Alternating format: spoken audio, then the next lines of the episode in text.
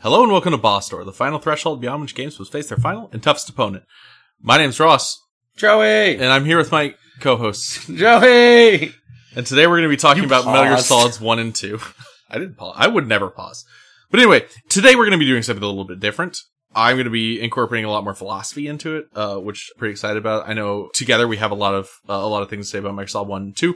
But if you were drawn in by the title of this, if you were like, oh, that sounds interesting, you are our target audience. All right. You have been click baited. I control you now. Your controller is in the wrong port and you have done what I wanted you to. And then we cut to music.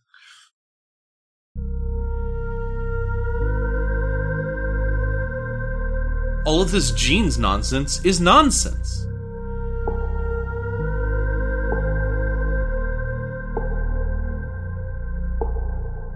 They call them the La-Li-Lu-Le-Lo a lot. Yep. Just because I think it's funny to say. And then I finally get to the world that I was building towards, and it's ugly. Uh, why did I do this? Why This did I dumb. pick an arch villain that might possess me? Oh, damn these recessive genes. yeah.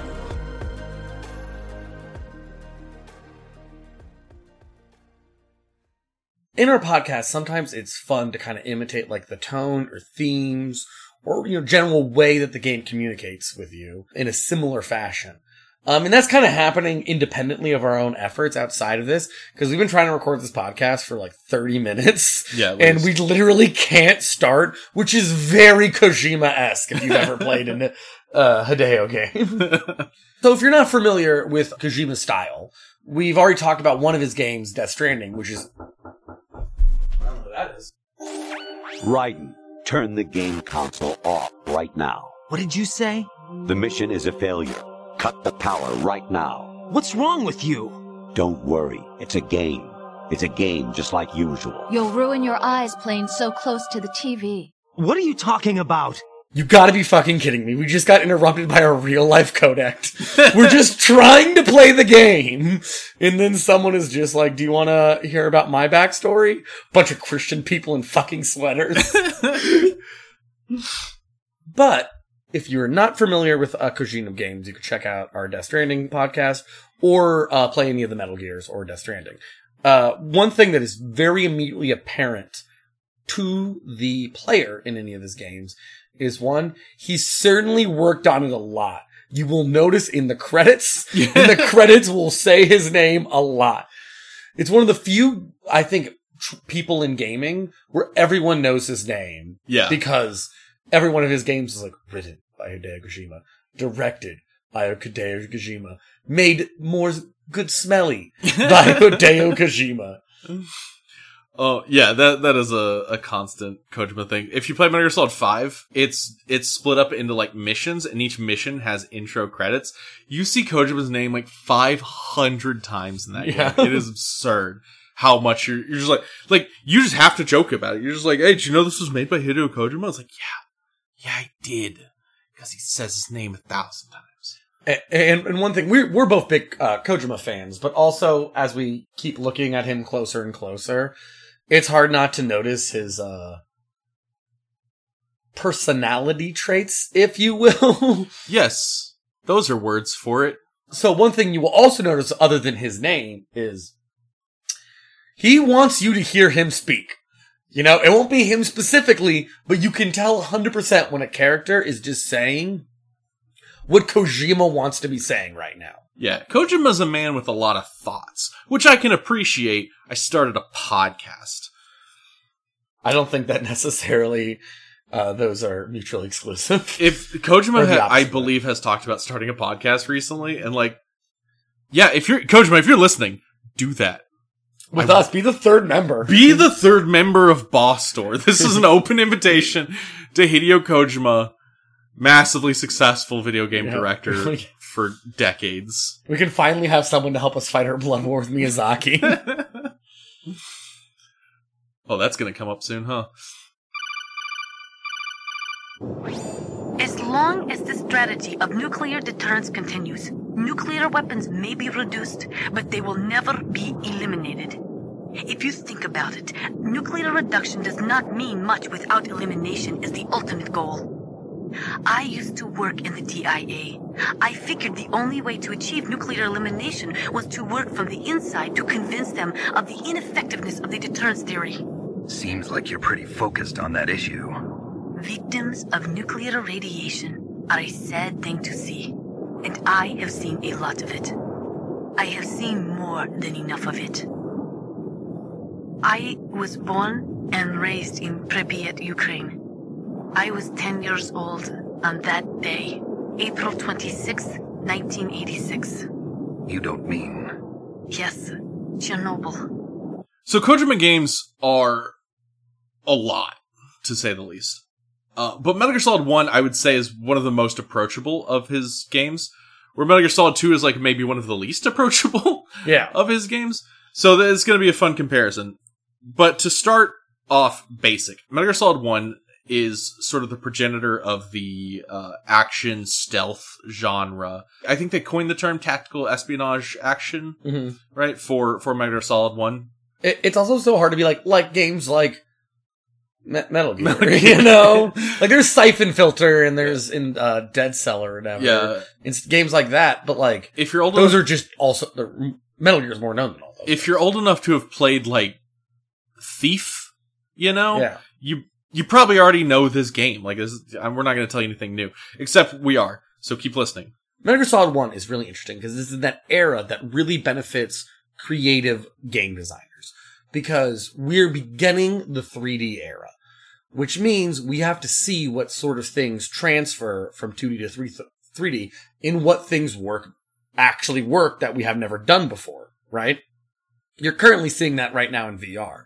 You can make a lot of different types of VR games, but we're kind of finding, oh, this genre works better and stuff like that in, in the confines of the medium. So if we're taking, you know, it is a an espionage sneaking game, but really it's kind of more to me in the lines of like the Zelda E adventure model of games that we had up until this point, right? You're going through areas that are sectioned off by like some sort of keys and then you fight bosses to unlock more sections and get more things as you go forward. It's just like a simple, there's a story wrapped around a series of like dungeons that lead to bosses, right? Yeah, that's fair. that can describe most games, right? Um, or a lot of games, you know, I mean, in a lot of ways you can say, well, you just described Dark Souls as well, you know, but I think when it's so early in kind of like the formation of games, we have to look at, well, how is that formula going to work in the 3D world? And how can we tell more compelling stories? Because other than like Final Fantasy like games, most 2D game story are like, you know, like, I don't know, like bears and shit. I, you know, like, like, like, what was Donkey Kong where, you know, they took his bananas. You're a do- you're a donkey. Nope, you're a Kong. Yes. Yeah. so other than like kind of traditional, very number based RPGs, it's kind of hard to tell like a good story in video games up until this point, I would say. Yeah, and I think Kojima really took up that cause in Metal Gear Solid 1.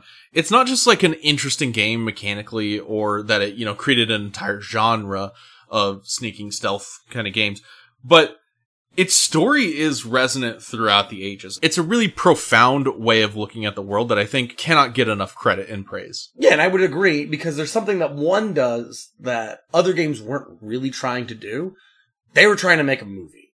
And I don't just mean like, oh, the cutscenes are really long and, you know, these sorts of things is they built the story beats in a movie format. So to also to talk about, you know, other games and kind of, you know, the history of evolving narrative is, you know, a big problem again with a lot of early games that are narrative focused is they're RPGs. And a lot of those RPGs are like, kind of just need the player to like fuck around the world and like go to dungeons for a while. And you're like, colored orbs. Let's have them collect colored orbs. If they collect enough orbs, they can fight the boss fight and win the game. yeah, and there's just a little bit less storytelling, in my opinion, to like, if you collect the magical orbs, it weakens, weakens the barrier around me and you could defeat the ultimate evil. Yeah. It doesn't really say a lot, right? Now, this game, on the other hand, it's clearly, so Kojima is obsessed with American movies, and this game is very heavily based on uh, various different American action movies he's obsessed with. Yeah. Most specifically, Escape from New York, which Yeah. Snake's design in this game was based off of.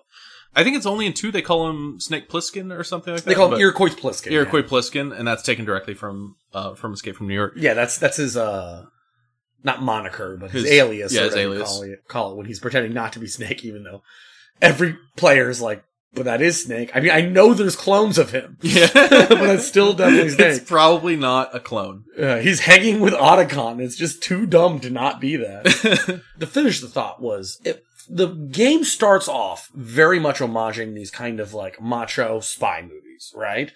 But Kojima does his kind of very Kojima-esque twist where at first you think it's a more normal spy and then it becomes comic booky in nature. Yeah. Because you see a cyborg ninja, you know, jumping out of nowhere to cut off uh, a cowboy's arm. yeah, you get these sort of like fantastical elements placed inside of them. You know, Yeah, and then so it takes you into sort of a different sort of world. it takes you know? into the Kojima brain, which is a, a scary and strange place to be, but also I think an inspiring place to be in a lot of ways.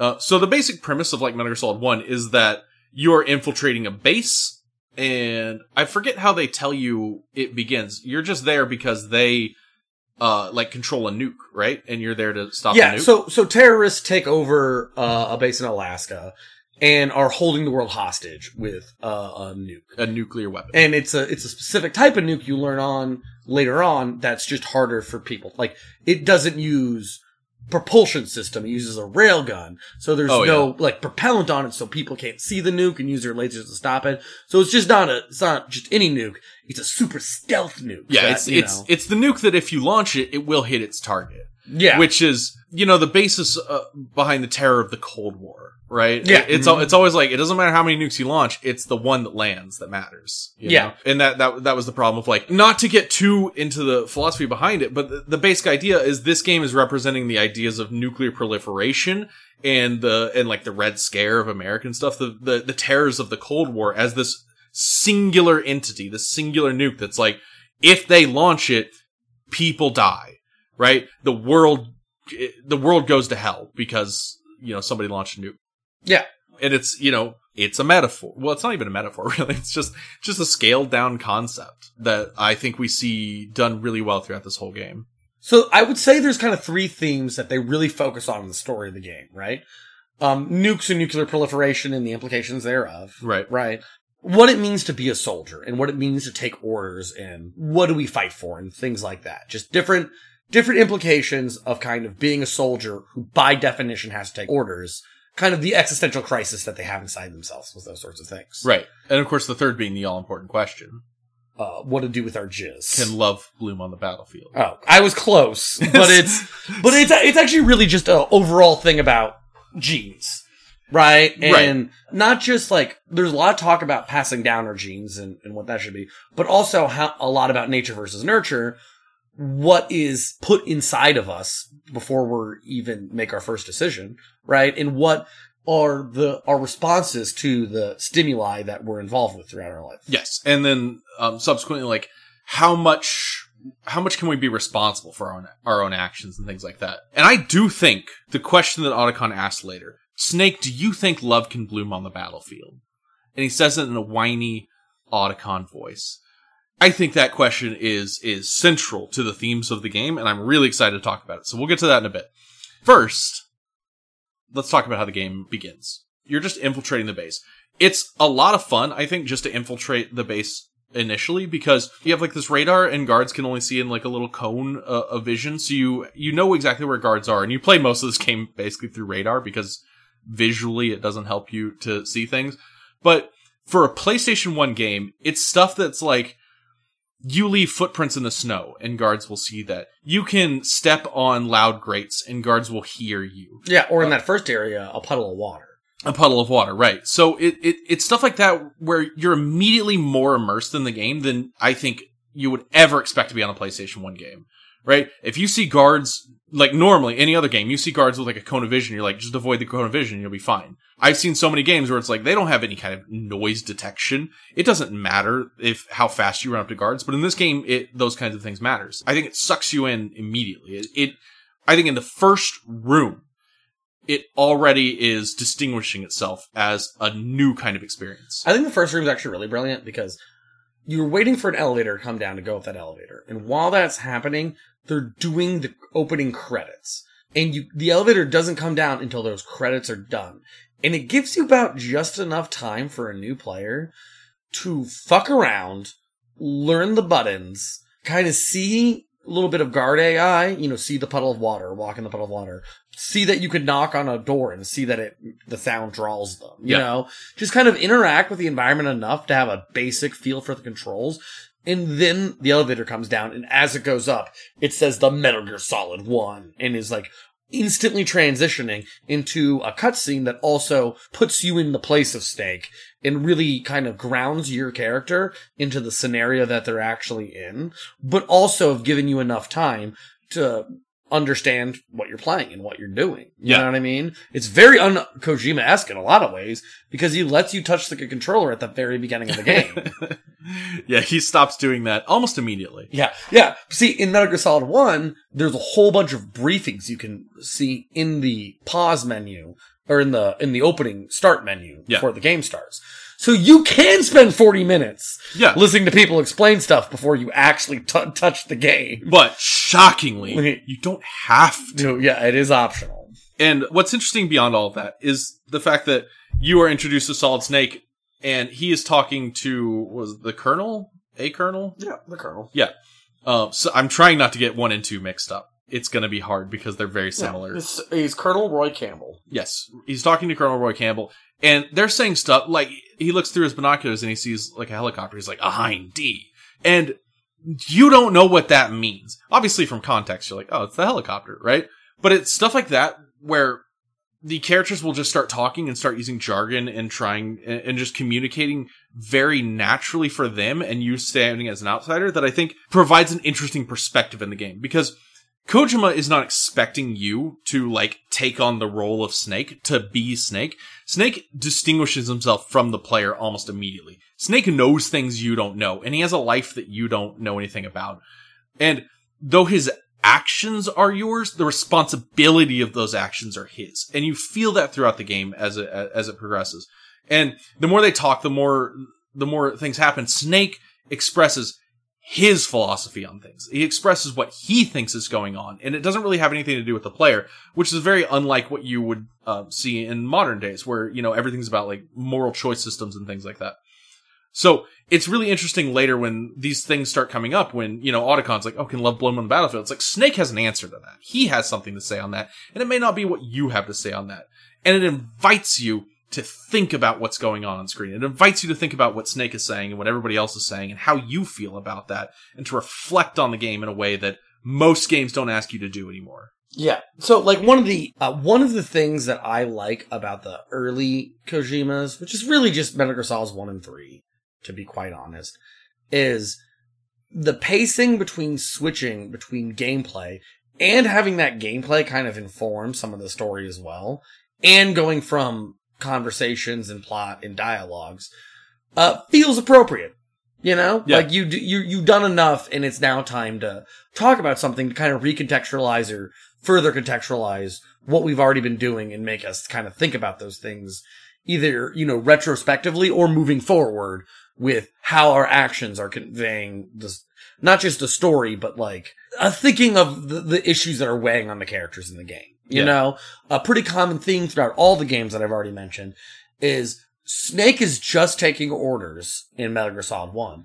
And after this game, chronologically wise, he and his friend Otacon just go off and do whatever they think is right. Yeah. They start to fight for what they believe in.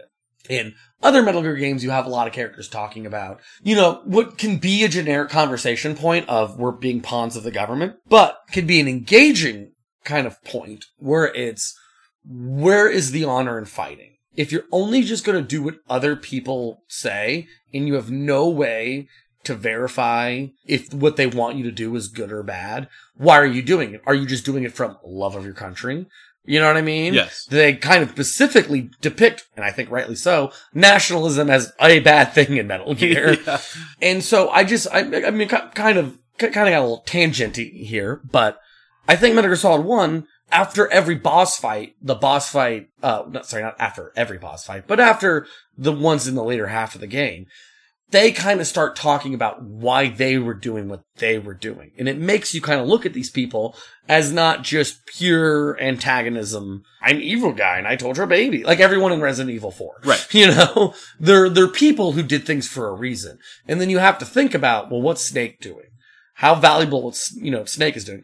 I get that we're trying to like save the world from a nuke or whatever, but also what the main characters of the game are doing, or the villains of the game are doing, Liquid Snake and all those people, there are arguments Yeah. for oh. their plans. Yeah, and and full spoilers past this point if you want to play the game. But we later learn that the nuke that we're trying that we're trying to save, all of this has kind of been orchestrated or or at least controlled to some degree, like by the government that we work for. You know, in this case, America. But America's goal is not to just stop the nuclear launch; it is to take over the island. You know, is to is Yeah. to gain control of the nuclear launch and thus gain power over the world. And that's an important note because we also see that coming through in Metal Gear Solid 2 later. But the idea that the the powers that be do not have our interests at heart. Not the people that work for them, not the people that they work for. The powers that be exist to control and create more power for themselves. And that's that's a big takeaway from um, from Metal Gear Solid 1 as a whole. One of the reasons I think one works, and not two so much, uh, or four, and you know, whatever. The, the games that work, I think, really focus on this, is they focus on understanding the important characters who will be in the story throughout the game, and using an exploration of their personalities to kind of get deep dives into the things that we're kind of talking about and focusing on. So without getting too caught in the mud of exactly the logistics of whatever absurd conspiracy plot that we're peddling out this game. A good example of that is early in the game, you meet the DARPA chief, who don't know what that stands for, but get used to don't that. Get used to that. They say it. It's like the Department of like Presidential Tech Arms Tech. Sure. Yeah. You know, something like that. He's the he's the guy that does the guns for the president, Sure. Yeah. probably. Yeah. You know, you, you're never quite sure if these things are actually real acronyms or not. Yeah. But you, you have a conversation with him and it's mostly plot centric and it's not, it's mostly there to kind of, uh, set up mysteries and cliffhangers and stuff. But that's not what the important part of the theme is. Right after he dies, cause reasons, the girl in the cell next to you, Meryl, who's the daughter, uh, or the niece of the colonel, doesn't super matter, escapes from her cell and has to fire, has to actually kill people and there, she hesitates. And there's basically Snake being like, this is not a simulation. This is real life. You just have to like commit and pull the trigger. And it's an interesting moment in a game where you kind of go around choking people to death. Yeah. That early on, the story kind of shows a character who just can't do that Yeah. from the get go. And kind of how to Snake, it's completely, a completely reflexive action at this point. But also Snake, who's been in the field long enough, understanding that it's not true like that for everyone, right? And having a character in the story that reflects something like maybe I shouldn't just be excited to shoot people who will disappear. The polygons will disappear Yeah. from my screen as I play. I should consider the enemies as human beings, not just a video game adversary. It's already much different than like most games that have existed up to that point. Yeah, it, we actually see this um, in Metal Gear Solid 2. There are there are like some sort of side missions that you can play. I don't know if this if this came when they did the the remaster of it all, but I'm almost positive it didn't. Uh, maybe not. But it's, they're called Snake Tales, and you can play you can play a snake and his infiltration of the Big Shell, which is the area for Metal Gear Solid 2. Spoilers, you're not Snake for most of Metal Gear Solid 2. People were kind of mad about Something you might not realize. But in Snake Tales, you start out by like finding Ames, who's like a presidential assistant, and Ames is like, "Oh, you're you're Solid Snake, the legendary hero. You killed all those terrorists on the uh, on the boat. You saved all of us." And the the tanker is the boat that he's referring to is the first part of the game and yeah you just go through and you kind of kill everybody and you're taking out terrorists. But when ames says that he's like you're a hero. You're the legendary hero snake. And because in snake tales everything's communicated through text you actually get to see snake think. And he's like he's like oh you mean that literal boatload of bodies that i created? I'd rather not talk about that you know? Yeah. Snake by Metal Gear Solid 2 already has essentially like PTSD about the things he's done as a soldier and as a freedom fighter. Cause he, that was his own op that he was doing. Snake is like actively, you know, sacrificing himself, uh, like his own his own moral compass, his own concept Yeah. of what's right to try to save the world in probably a pretty backwards way. But it's interesting to see how these things affect Snake, and that all starts with Meryl being like, "I don't even know how to kill people." But also, Meryl, we find out, is the kind of person that she was like, I am a military brat. I was raised in a military family. All I wanted as a kid was to grow up to be a soldier, to be a great soldier, you know? Mhm. And now that she's in the position to do it, she's like, I don't know how. You know, Yeah. I don't know if I can do it. It's interesting because I think Snake has never had that problem. Yeah. You know, Snake is like, actually, being a soldier is the only thing I've ever been good at. It's the foundation of my life. Yeah. And seeing somebody who can't do it, he's, I think that exactly as you said, it reflects back on him. And, and it reflects onto the other theme that comes up a lot is, which is, is Snake a good soldier because he was born with solid Snake genes? Or uh, Big Boss Genes. Yeah, yeah, quite, yeah, sorry.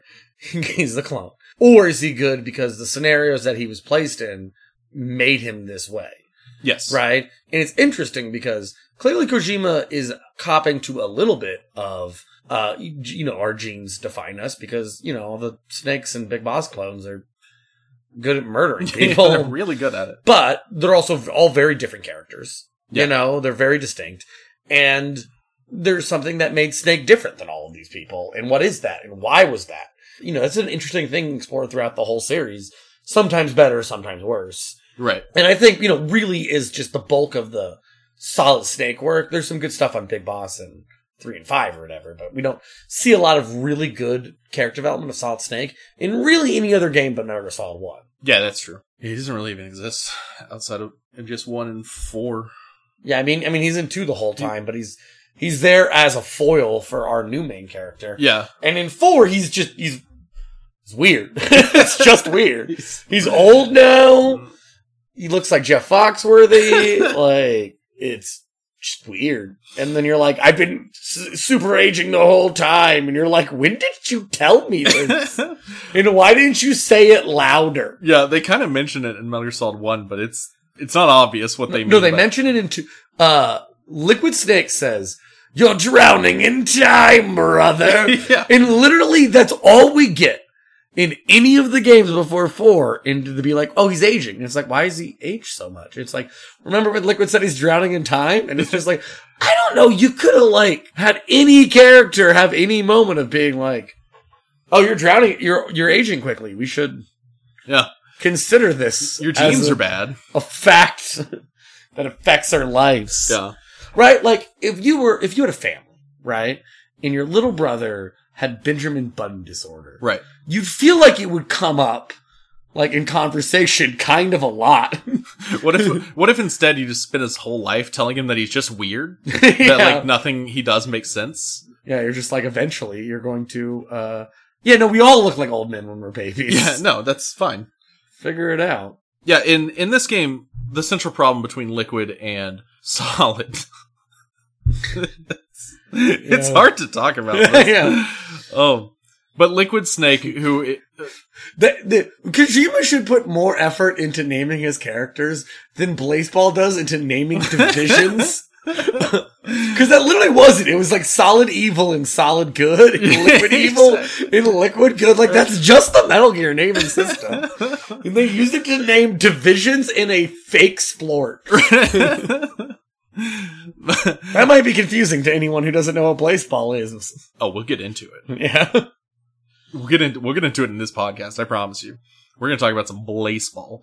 So, but the the central the central problem between Liquid Snake and Solid Snake is that they are clones of Big Boss, who was the legendary hero. The Big Boss is representative metaphorically of the great soldier. You know, the Yeah. the guy who just does the right thing.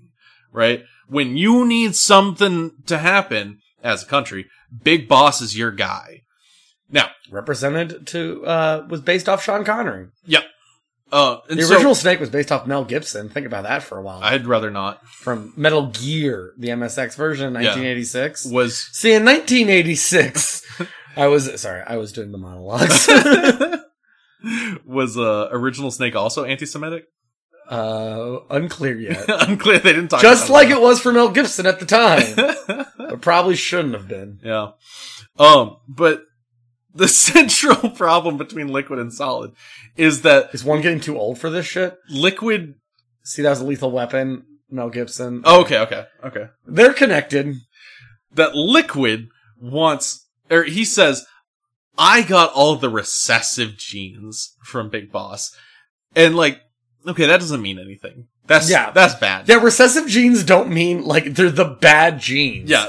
They just means they're the genes less likely to express themselves in your DNA code. Yeah, it there's not a moral foundation. There's not a physical foundation for what it. Well, uh, there's a physical, but like I, I mean, there's not like That's like that's it's not like saying recessive genes are bad in any way.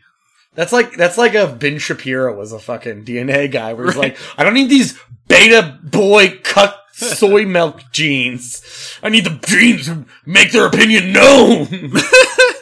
Man, Liquid would be uh like a big follower of like Ben Shapiro. yeah, yeah. yeah, he would be. He would be. He'd be watching that shit all day. Yeah, because they're he's like, I should nuke someone, and they're like, they agree with me on television.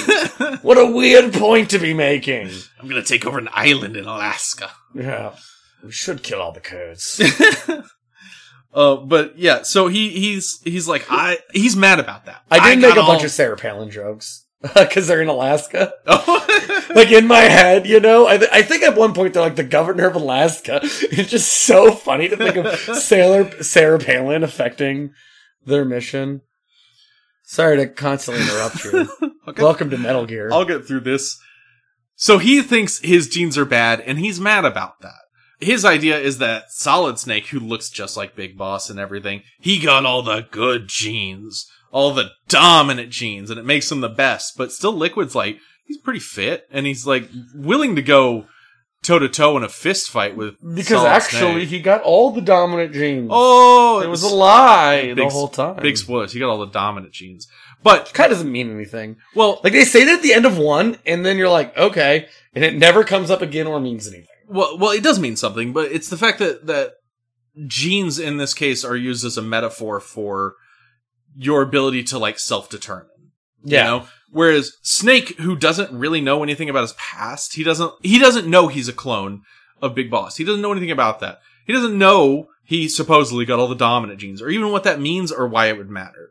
That's not the point of Snake. Snake is just living the life he's trying to live, and he's learning and growing through his own actions. Whereas Liquid is a man who's defined by his past, who's defined by the things that he thinks make him. In this case, his genes. Yeah. He knows that he's a clone of somebody else, and that really got into his head. And now he's like, he's like, did I get the good genes? Am I good enough clone? And the answer is, you decide if you're good enough. Liquid decided that he wasn't, and so you know he just he wants to take his his anger out on the whole world because he feels predetermined. He feels trapped in a system that n- is not of his making and doesn't care about him. That he's like, oh, I'm I'm just I am what I am, and I can't change that. I have no choice in my life, and this is the core theme that we talk about in two. Does it ever bother you that uh he saying, "Well, I got all the dominant genes and he got all the recessive genes," and it's like, so you didn't clone him then? Like, that's just not how it works, you know? we divvied up the genes into two things, and we gave them some of his genes and some of those scene- we- genes. Those are called children. right? like, who got the who got the frog genes and the chameleon genes so they can turn invisible? Doing a Jurassic World reference here. Oh, that's yeah. That's someone's gonna follow that one day. um, a movie that everyone saw once, maybe, and then forgot instantly. We have a different podcast on that. That's a that really good movie I want to talk about. And then at the end of the fucking day, uh, the guy who got half his genes is British and blonde and looks nothing like a big boss. Yeah, like as- it changed his freaking nationality. yeah, he's definitely doing a fake accent. yeah, But as none of the clones of Big Boss look like him, except for, you know, Solid Snake, right? But beyond that, like, like, excuse me, Ocelot said he's a spitting image of Big Boss talking to Solidus, which is kind of true. is he though? Yeah, that's what Big Boss looks like. I guess. But like, doesn't he look like Snake? Solid Snake? Uh, no, I mean before that, all we see if you're if you're using when they just started doing three and five in the prequels where they just made Solid Snake look exact or Big Boss look exactly like Solid Snake. Yeah. What we only saw before that was the Metal Gear One portrait and the Metal Gear Two portrait, the 2D games on the MSX, where he just is based off Sean Connery and is like a white haired guy with an eye patch. Fair enough. So like that's what he used to look like to everyone's. But then they made a game and they're like, we're just going to use the snake model over and over again. Yeah. I guess I'm taking it mostly from three, where you actually play as Big Boss. Yeah, and they just and it's just it's exactly Solid Snake. Yeah, I actually don't like that choice. I wish he just didn't look exactly like That's interesting. Uh, but Yeah. it, but it also kind because of because like now Liquid makes no sense. yeah right Right. Uh, but it also kind of And, and makes the- our point makes my point for me. yeah. right? Which is that all of this genes nonsense is nonsense, right? It doesn't matter, like, if you look like him, what genes you have, if you, if, if you are Big Boss or you're not Big Boss or you're his kid. I mean, it's basically, at this point, it's like he just has kids, Yeah, you know, yeah. and they're kinda like him and they're kinda not. Because that's how, that's how genes work. Yeah, it's really fun at the end just to pretend that uh Liquid Snake's really into fashion because he's just like shirtless talking about jeans all the time. It's like you'll never have jeans as good as mine. My jeans are Wranglers. And it's like, brother, just leave me alone.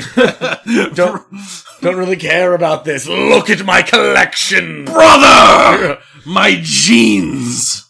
You must fit into my skinny jeans in three minutes and we'll all explode. You have to tap triangle really, really fast Yeah. to like get into the jeans. Yeah, wiggle. That actually sounds like a fun game. Um, Oh, that'd be that would be fun. I, I could see that on like uh, Newgrounds or something.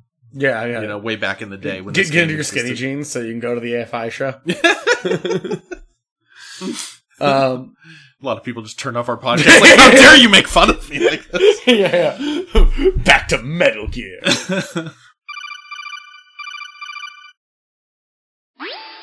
You know, I don't use makeup the way other women do. I hardly ever look at myself in the mirror. I've always despised that kind of woman. I always dreamed of becoming a soldier. But I was wrong. It wasn't really my dream. My father. He was killed in action when I was younger. You wanted to follow in your father's footsteps? Not really. I thought that if I became a soldier, I could understand him better. So are you a soldier yet? I thought I was until today, but now I understand. The truth is, I was just afraid of looking at myself, afraid of having to make my own decisions in life. But I'm not gonna lie to myself anymore. It's time I took a long, hard look at myself. I wanna know who I am, what I'm capable of. I wanna know why I've lived the way I've lived until now. I want to know. Take a good look. You won't get another chance for a while. You should wash your face too while you're at it. Yeah. This isn't a training exercise. Our lives are riding on this. There are no heroes or heroines. If you lose, you're worm food. Yeah. one thing and one I would say is every kind of pretty much main character kind of has a contribution to the game's thesis statement where they'll have like kind of a scene where they talk and they focus on things. So to try to organize them, you have Meryl talking about being a soldier where it's kind of focused on what reality is versus what your expectations are Yeah. in, in soldiers. You have Otacon can love Bloom on the battlefield. Right. Right. You have Gray Fox, the cyborg ninja, uh, as he's dying, talking to Snake about not just being tools of the government and how we can still be soldiers because it's what we're good at, but how can we do it in, you know, morally? Liquid talking about genes for two and a half days. it's really not one scene. It's just the entire end game. Yeah, it is. It's just what Liquid does. Yeah, and then you have various boss death scenes. I don't think Snake just kind of adds to everyone's point of view. Snake's never really looking at the camera, kind of like Yeah. giving us his speeches about the way the world works. I think that kind of covers all the important, big thematic focal points of the game. Right. Uh, did you want to talk about any of those All of them. first? So one thing we kind of talked a lot about early, but I think it's the most kind of obvious to the player and you know reinforced by the gameplay a lot is the stuff in the Meryl conversation about kind of what it means to be a soldier. Yeah. Right? Like when you choke people, you hear the "Ar, ar, ar, ar," like you hear them choking. Like it's kind of you know it's a crappy PS1 noise, right? But you know, you're murdering people, you know, as they are in a urinal and shit. You Yeah. know what I mean? Like you're you're, you're forced to consider uh, what you're doing. And I think the con- it's one of my first conversations of the game where I really think we're like grounding the story in the reality of who these people are. We're not just kind of jumping from mystery to mystery. Uh, cause Meryl's opening up to Snake, right? And it's kind of the first time you've really been face to face with Meryl during this whole game. Mechanically, to even find her, you have to search for uh, guards' butts to Yeah. see which butt moves like a woman's. yeah. Follow her to the women's bathroom where you have a whole speech and stuff. Ooh, that really sounds bad when we just say it out of context. That's like how, that. yeah, that's how a lot of Kojima stuff sounds. But yeah, you you do follow her to the woman's bathroom, and she's she changes out. She's like she's disguised as a guard, so you have to sort of identify her yeah, through other means, you know. very easy to kill. And her. one of them, it, well, it, it's kind of interesting, I guess, because she is literally the only woman.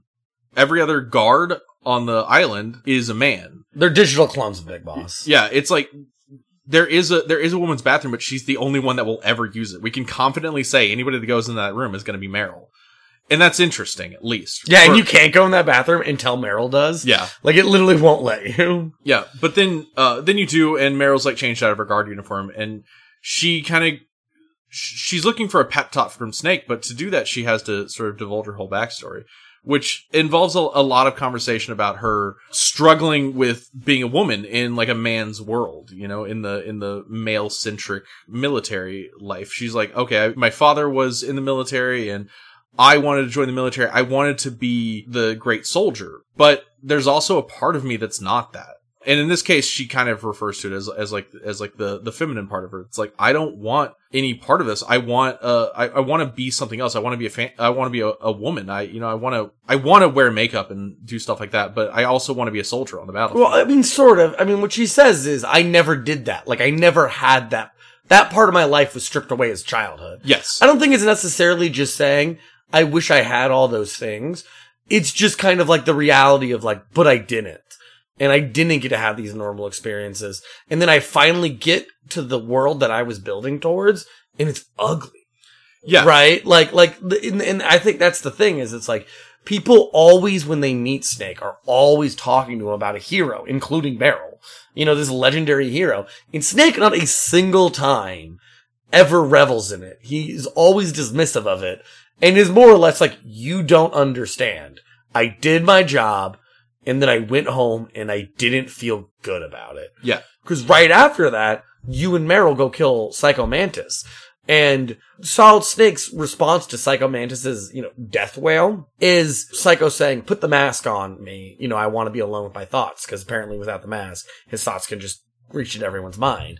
And there's a lot, like, Snake in two different ways in that scene basically says, these are his last wishes. I'm here to respect them. You know, Yes. like this is an immensely evil guy. Of all the Foxhound people, you can argue Psycho Mantis is the most evil and depraved and Yeah, absolutely. right? But as he dies, you listen to his story that humanizes him, even though the story involves him burning down the village that his family lived, like Yeah. killing his dad and killing everyone inside. Right. Like that's what that's the story he tells. Yet you still feel more sympathetic to him. And Snake is relating to that character, and that speaks a lot, right? To continue, well, to, to keep going on this aside, there's the second part of the Meryl conversation where right after Psycho Mantis' speech, Meryl very somberly in all of her deliveries of the of the lines is kind of like, do you have any friends? Do you have any family? Do you have anything you wake up in the morning for? What is in your life, Snake? And he's like, there's no time for things on the battlefield, which will get used to Snake saying, no answer for those questions on the battlefield. You know, it's, that's just Yeah. what he does all the time. But it's also because he has no answer to those questions, Yeah. you know? Cause like the answer is, is quite sadly no. Mm-hmm. you know, because it, he doesn't have a life, right? Because Yeah. a life on the battlefield is not a life. It is an experience created by someone else. It is a, it is a system of orders that you have to take and tasks you have to do. And it's a way to avoid living. And Yeah. that's the central struggle that Meryl is, is working against is the fact that for her whole life, she looked up to being a soldier. And then when she got there, she realized there's nothing, nothing in it. She gets into the field and she finally realizes that everything she gave up was, was more meaningful and could have created a life for her. Whereas when you become a soldier, when you get onto the battlefield, there is literally nothing to be gained. There's only loss. Yeah. And that's what we see in every other major boss. Yeah, it's interesting because with Snake specifically, you know, during these conversations, right, you know, he says he has nothing, but he does talk about one thing that he kind of cares about outside the world of I'm a spy and doing sneaking stuff, where he's now an Alaskan dog musher. yeah. right? And I honestly think it's kind of interesting because it's like he's in Alaska training dogs. And the beginning of the whole game is very much, again, lethal weapon. I'm the too old for this shit. Like that's all Snake says at the beginning. Yeah. Is, is is the Murtaugh, you know, like I'm too old for this shit. Like I've retired. I'm mushing my dogs. Like how dare you bring me back? And it's like you're the only one who can do it, Snake. You have to do it. You know, kind of thing. And at first, it's kind of set up as, in my opinion, just lethal weapon nonsense, right? But like later, you, when the game actually makes you kind of consider who these people are more than you probably first thought, uh, it's interesting to, to think what Snake's life like is outside of this and how even if everything he does is murdering people, he can still be a nurturing character. Just because you go around shooting people doesn't mean you can take care of like a bunch of dogs and or wolves. Yeah. And that's actually interesting from like a meta perspective because you as a player go into the game just thinking, I'm playing the soldier character. You know, I'm here to do a mission. Yeah. And that's your, that's your objective. And then you learn stuff like this character I'm playing is a dog musher. That's just a thing that he does in his off time, a thing we'll never see. And also, it's like the last screen in the game. You know, when, Yeah. they're, when they're doing the credits, you just see, you just see a, a guy, you know, mushing dogs through the snow. And it's just this reminder that like there is a world outside of this, you know, combat zone, this battlefield. Asking the most important question of the series, in my opinion. Can you mush off into the sunset? is that a is that a grammatically correct way of explaining that action? It would be too bright. I don't get it. So the sun reflects off the snow, and snow is, becomes really bright. So if you wanted to mush directly into the sun, that would be a problem. It was not my not really the question I was asking. Sorry, I thought you wanted an answer. I wanted an answer about the language part of Can, it. can you mush dogs on the battlefield? yes. right? It's probably happened, right? Know, almost certainly. Speaking of dogs, these ideas culminate, I I gave you such a better transition and we did that. these ideas, I think, culminate really well with the Sniper Wolf fight. So Meryl gets sniped by Sniper Wolf, and uh, she's not dead. She she she gets like sniped in the legs and the pelvis. It's Yeah. pretty it's pretty violently brutal. Yeah, pretty common when you get no. Sorry, you. She gets sniped in the pelvis. In the Twin Snakes edition, Oh. they involved shooting her knees and arms as well.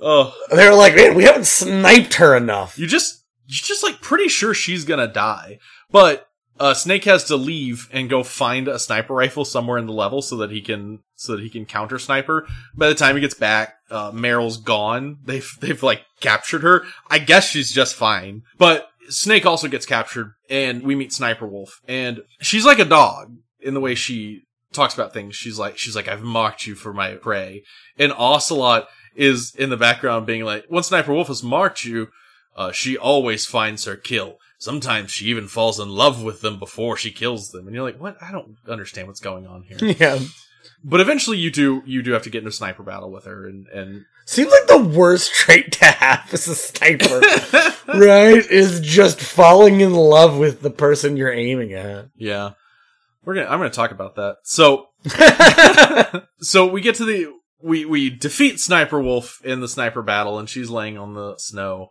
and she has to have a big long monologue. And of course, she talks about her past. I was born on the battlefield, raised on the battlefield. which is Gunfire. She was just a kid. Screams. a, a, a civilian They in were my a, a brutal war that took everything from her.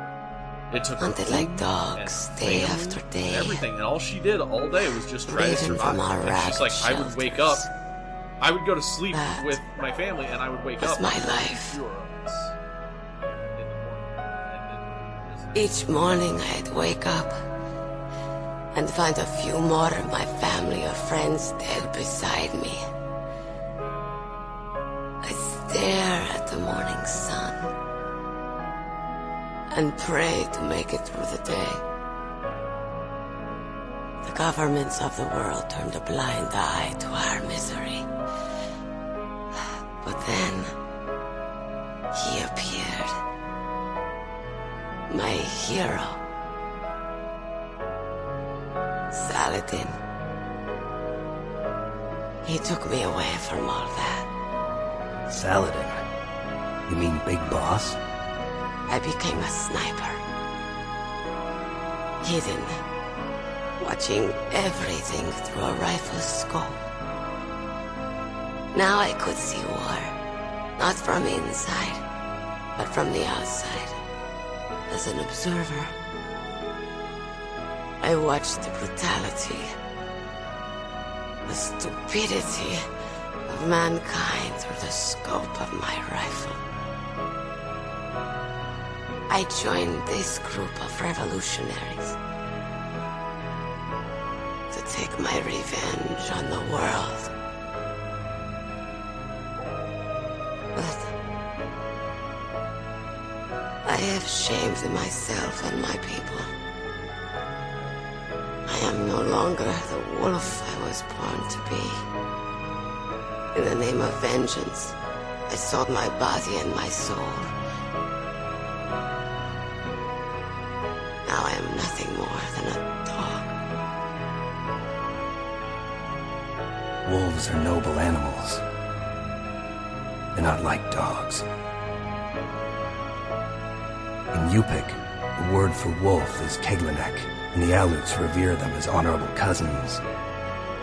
They call mercenaries like us dogs of war. It's true.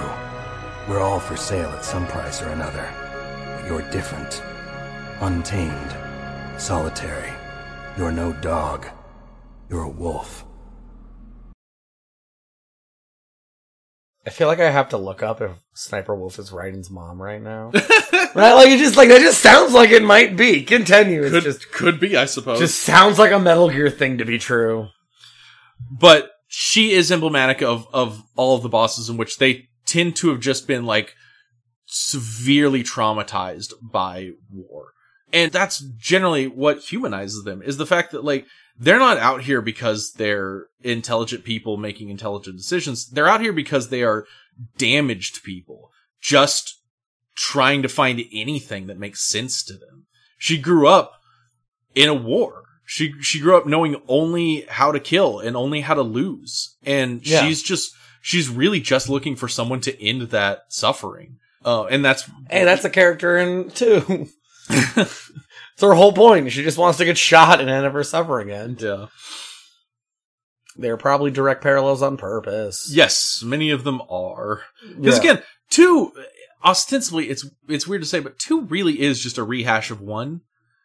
And- kind of purposely in in, in, in for yeah, in plot reasons. in plot reasons, but at the same time, like thematically, it's also very much the same, right? Because they're they're dealing with the same problems of of war and being a soldier and being uh, the the ideas of self motivation versus being controlled. You know, yeah, sequels to games are really interesting because it really asks you what you think your game did well. yeah, exactly. Uh, for to, sequels to good games. You know, clearly a lot of things that work in ones are these new ideas.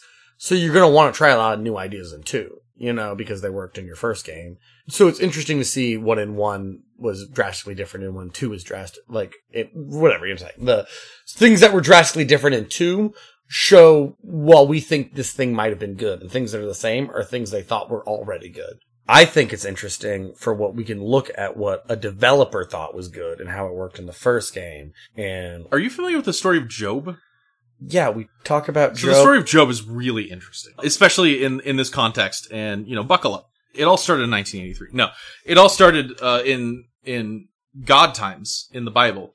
So Job was God's best disciple. Everything in his life was great, and it's because, well, it's maybe it's possibly because he was so darn faithful. And God's up on his mountain and he's looking at Job, and and Satan shows up and he says, "Hey God, I bet Job wouldn't praise your name so much if you just smited the hell out of him. And God's like, You're on. You can take Job.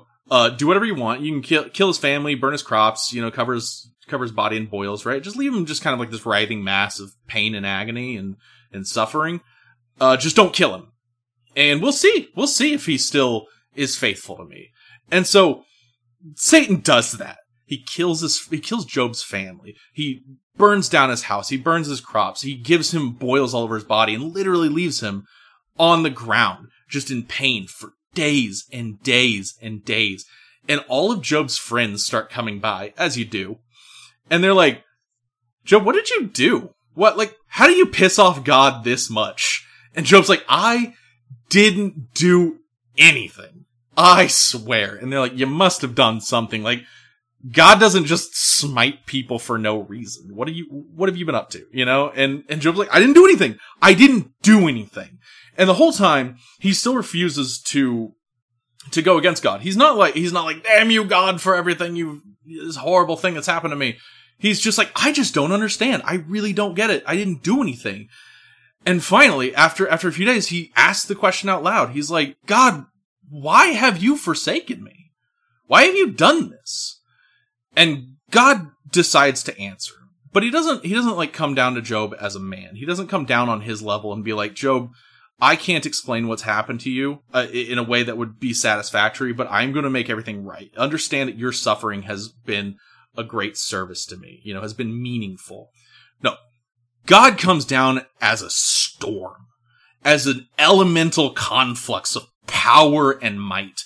And he says to Job, I hear it's amazing when the famous purple stuffed worm in Flapjaw space with the tuning fork does a raw blink on Hara-kiri Rock. I need scissors. 61. I always wonder if he picked that because it broke Roger Maris. Uh, Ro- that was the number of home runs Roger Maris hit to break Babe Ruth's record. why would he need scissors for that? Just 61. It's like that. That's so significant. Like there's a movie called 61. It was such like it's just a really big deal. Maybe so. I mean, it seems so unlikely, but also it's just like that's what 61 is. That's the significance of that number. There's nothing with the word 61 in it that's more important than Roger Maris hit that home run. Well, let me let me put it this way. What we just heard was a quote from the end of Metal Gear Solid 2 in which the colonel is starting to lose his mind because the colonel turns out to be a simulation literally created by the the shadow government, the Illuminati, the Patriots. And a virus has been uploaded into his pro- into his computer programming that is making him kind of lose his mind and he's just saying nonsense, right? So like the concept of 61 could it could in fact just simply be nonsense right? It the point is it may not have any significance at all. And the reason I, I- the reason I say that's what God says is because what God actually says to Job is, "Fuck you, Job! How dare you question me? I am God. I created all things. Everything you are is mine. You don't own things. I can't take your family from you. It is mine. I cannot give you boils. I give myself boils because you are mine. Job, everything you are or could be or could or have ever been is mine. Fuck you. Don't ever question me again.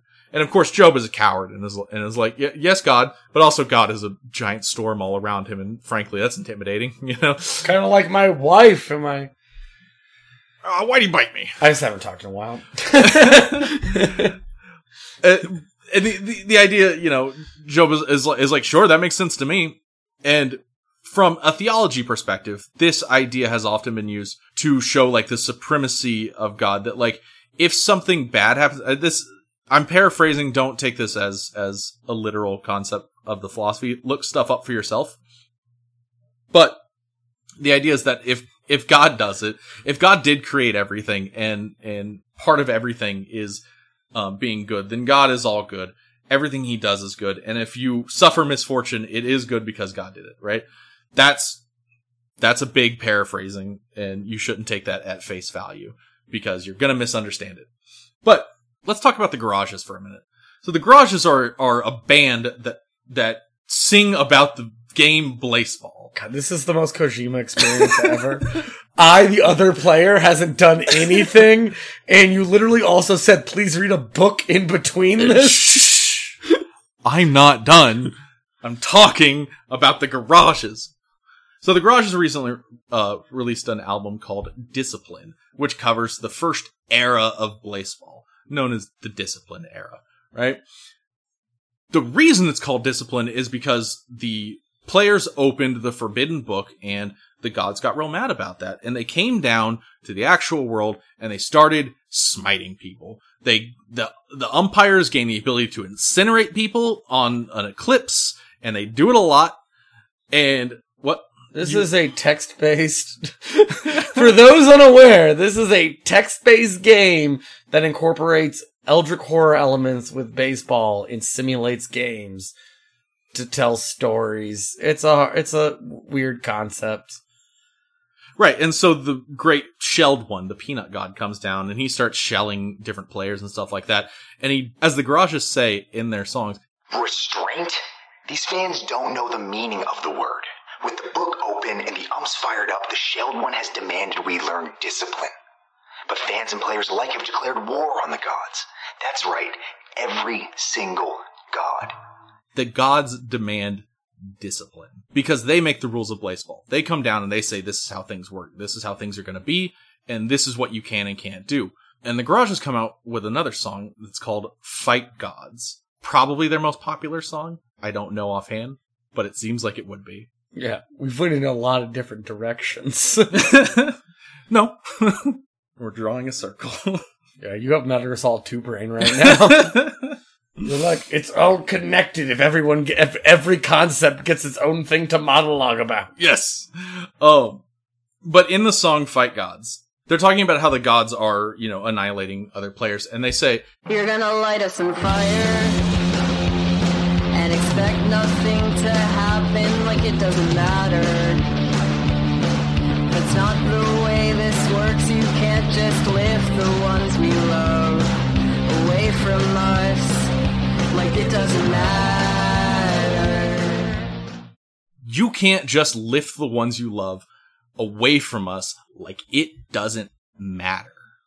And that's an interesting concept when we think about, when we think back to Job, right? God is all powerful. He, he makes everything. He owns everything. Nothing we do in that concept of, of what, what we call like the platonic good, the ideal version of good, nothing we do in that world matters.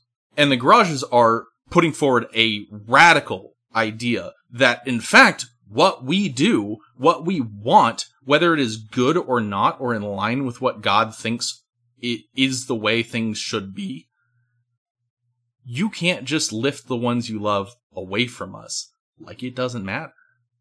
They're actively saying you cannot be good without caring about the people that matter in the situation. That good is, even if we, even if we ascribe an objective good in the universe, you can't have it without a subjective morality that requires you to care about the people around you, to care about the people that are affected by your actions.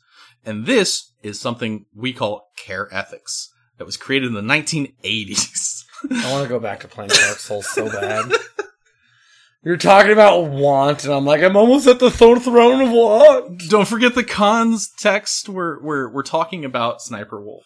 So care ethics essentially is exactly what I said, which is a branch of ethics that says moral action requires that it be done in the service of caring for another moral being. By which I mean, it's not simply stopping at a stop sign isn't good. It's good if you do it because you care about um, you know, whether or not you'll you'll run someone down if you don't, something like that, right? There's ideas of self care. There's ideas of caring about the people around you with your actions, directly or indirectly. And it, it's just, it's this idea that we can only do something moral if it involves caring about another moral being. Otacon, while Sniper Wolf is dying, runs out. Why? Why? I loved you. And he's crying. And he's like, I loved her. And she's dying. And it's like, Otacon, what the fuck are you talking about? You don't even know her. she's not like she's not a person that's capable of love. I know Ocelot said she falls in love with her victims. That's not what love is, you know? What are you talking about? And Ocelot or sorry, Otacon's just crying and he's like Snake You said that love could bloom on the battlefield. But I couldn't save her. Snake, do you think love can bloom on the battlefield? And this question is, is what spawned all, all this, right? Because let's think back what we understand about a battlefield, right? It's an impersonal thing. Everyone on there is there to kill one another, to uh, survive, to follow orders, to be nothing of themselves, to care nothing about one another. We see this more when we talk about Solid Snake and Gray Fox, who are both, they are literally friends. And at one point, Snake was like, well, we fought together in the last war, and Meryl was like, and you're trying to kill each other now? And Snake's just like, yeah, it's just the business.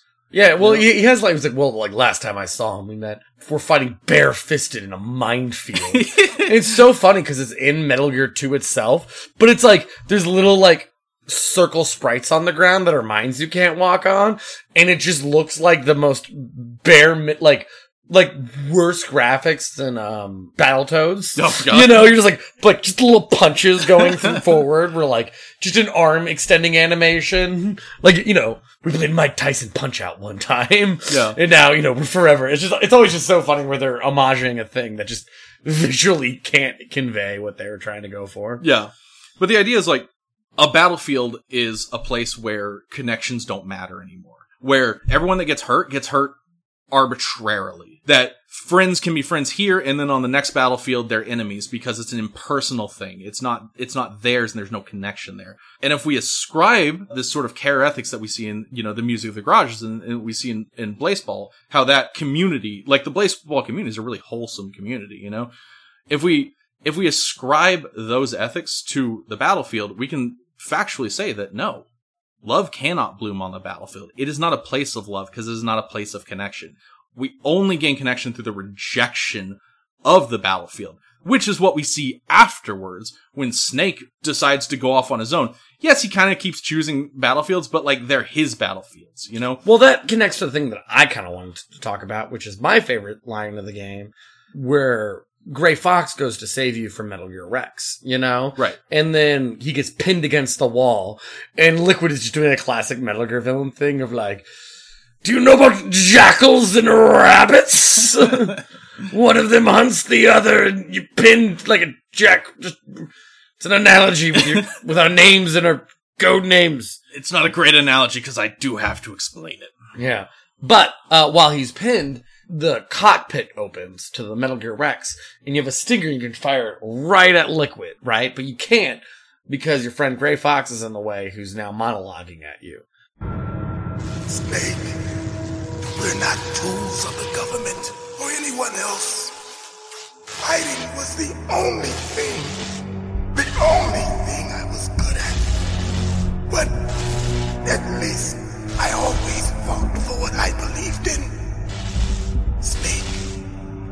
farewell.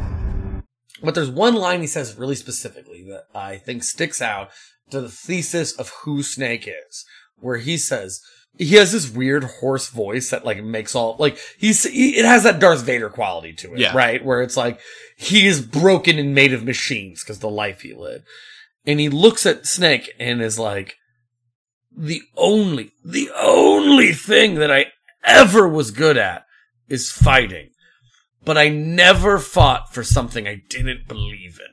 And uh, which this is somewhat paraphrase, but the more or less it's really interesting because the, you establish the initial point of we are soldiers. It is what we're good at. It's what we were designed to do.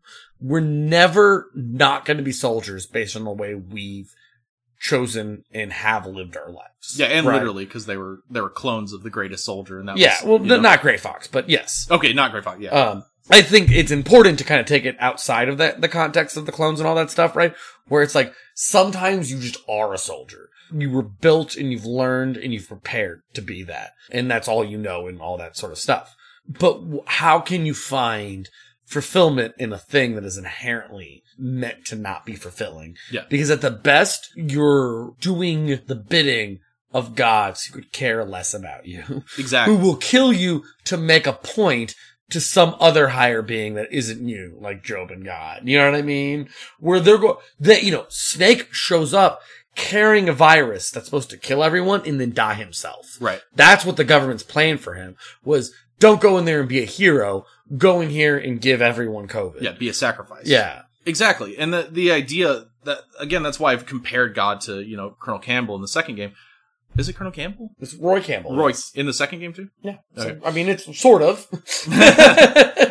but that's why I've compared I've compared God to it because he's just the one like issuing orders, and it doesn't really matter what the reasons are. Like you could think in some ways the Patriots have good reasons. You can you can think about real wars and be and be like, well, there's reasons, there's good reasons often to fight real wars. You know, not lately, but sometimes, ideally, there there can be reasons. But Name every just war.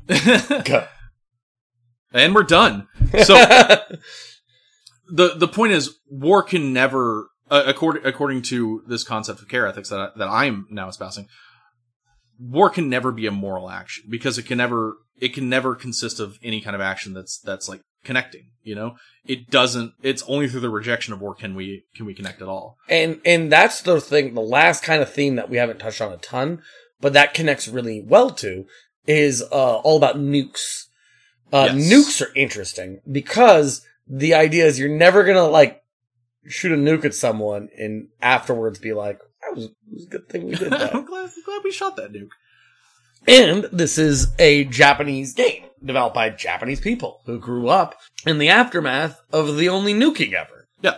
Uh, Kojima was born in the 60s in the middle of the Cold War, you know? And I don't know how much that affected him. Like, I don't want to, I don't want to say, you know, what Kojima was thinking, but But also, he said nuke 50,000 times. yeah, like this game is about nukes. Yeah. Quite explicitly. You know, the last thing I think you see is, is a count. It just goes to a black screen and it talks about the actual amount of nukes that are, that were in the world during that, uh, during that time period, you know? He's Mhm. like, he's like, it's 2001 and there's this many nukes in the world and that's it. Like, that's the last thing he wants you to take away from the game. Yeah. Is the idea that there's, there's too many nukes. And the whole dot idea of a Metal Gear is it's nukes that mercenaries can get access to and have a, de- a deployable nuke silo anywhere on the planet because you have a you have a walking robot that can that can yeah, do it. Yeah, the the Metal Gear in this game, the the big the big robot uh, has a rail gun, and that's what can fire the nuke. But but, And- e- but even before that, like even in Metal Gear One and Two, I just the idea was you can just have this thing walk to any place on the planet, yeah, and it can fire nukes, and it doesn't have to be. We don't have to know where the nukes are, and like that's something we should think about. It's like, well, what happens when anyone can have a nuke? What would the world look like? yeah. And the same thing was true in three when they made the uh, the Shagohod, the original sort of concept of a Metal Gear, where it's like its only thing was that you can deploy it. It's kind of just a big tank, Mhm. and it acts like a railgun. It it it it just goes to a really high speed and just throws a missile. You know, Yeah. and they were like, well, with this, because you know, back in the Cold War, which is what three is all about, the biggest threat to the world was ICBMs, intercon- intercontinental ballistic missiles. Yeah. and they could only hit some places in the world, depending on where they're launched from. And the Shagohod from uh, from Metal Gear Solid Three could be deployed anywhere and launch a nuke from anywhere to anywhere. Yeah. You know? And there's a character talking about they didn't go with my design that was a bipedal mech. Yeah. Their thing isn't as good as my thing because their thing requires a runway. Yeah. Right? I could just have uh, a nuke robot in the mountains. and thus Metal Gear. Yeah. right? It's what we're dealing with in, in Metal Gear Solid 1. But the idea of nukes in general, not just that they're the most powerful weapon in the world, like that's not what makes nukes scary, and I don't think that's what makes them thematically interesting in this game. It's the fact that a nuclear strike anywhere is inherently the most impersonal military attack you could ever launch. Yeah. Right? Because a nuke doesn't kill a target. No one firing a nuke could possibly be a legend or a hero. Yeah, Like And- Snake is. And beyond that, like a nuke, a nuke can never be controlled. It can't kill just its target. You know, Mhm. it, it's not a sniper rifle. It is a nuke. You will, if you ever launch one, you 100% are guaranteeing thousands and thousands of civilian casualties. Yeah. You know, it is a thing that just destroys everything around it and it becomes a, it, it becomes a totalizing metaphor for war in this game. That that's what war does. We see it with Sniper Wolf's backstory. We see it with Gray Fox's backstory. I'm forgetting some bosses, but the, the, the idea is like all of all these people It's just really just Mantis and Vulcan left. yeah, I guess. Uh, Mantis is a bit weird too, but the fact is, every time we every time we turn to war, we see war in in this game. We see war as this hugely destructive thing, and that's all it does. Is it destroys everything it touches, like a nuke. Yeah. And you know, it's it's interesting too because it makes it makes the players kind of reflect on things. Like there's this whole you know, hidden codec conversation you can have that's just really kind of about Chernobyl. And Chernobyl is I think one of those really interesting events where I think the average American knows that it exists, knows that it happens, can understand why it's a super fucked up Yeah. thing that's happened in the world's history. But I don't think a lot of people take time to think about it. Seems like you're pretty focused on that issue. Victims of nuclear radiation are a sad thing to see, and I have seen a lot of it. I have seen more than enough of it. I was born and raised in Pripyat, Ukraine. I was 10 years old on that day, April 26, 1986. You don't mean. Yes, Chernobyl. That is the day that changed my life and thousands of other lives. I live just three kilometers north of there. 600,000 to 700,000 people were evacuated. Over 650,000 children suffered the effects of radiation poisoning. Between 1986 and 1993, 12,000 children died. My parents and many others like them who helped in the cleanup died a few years later from radiation sickness. We must rid this world of all nuclear weapons before they cause more misery, before they destroy the delicate environment that keeps us alive. I will not allow this pain and anxiety to pass on to yet another generation. So what the implication of that is, the danger, like, you know, just the danger of having nuclear power, nonetheless weapons. Yeah, I I, I will say uh, I'm highly in favor of nuclear power in general, and we should do that more. But Chernobyl is an example of things going very wrong. Yes, but it um makes me want to think about that and see if I agree with that. But uh, uh, I mean, are you just saying because it's a cleaner resource? It's cleaner and it, yeah, Is it basically- cleaner resource? Oh yeah, by a lot. Like nuclear power is is incredibly safe. It's the safest source of power that we have. It is better than everything that we have. There's no way it's a safer power than sunlight. Well, sunlight Or isn't wind. good enough, and wind isn't good enough. Yeah. We just we can't reasonably power. We, we can't reasonably draw enough power from those things. I mean, you I guess so, but like also all the things that we seem to be drawing enough pa- that we have to draw this power for seem to be killing everything. Yeah, but nuclear power doesn't really do that.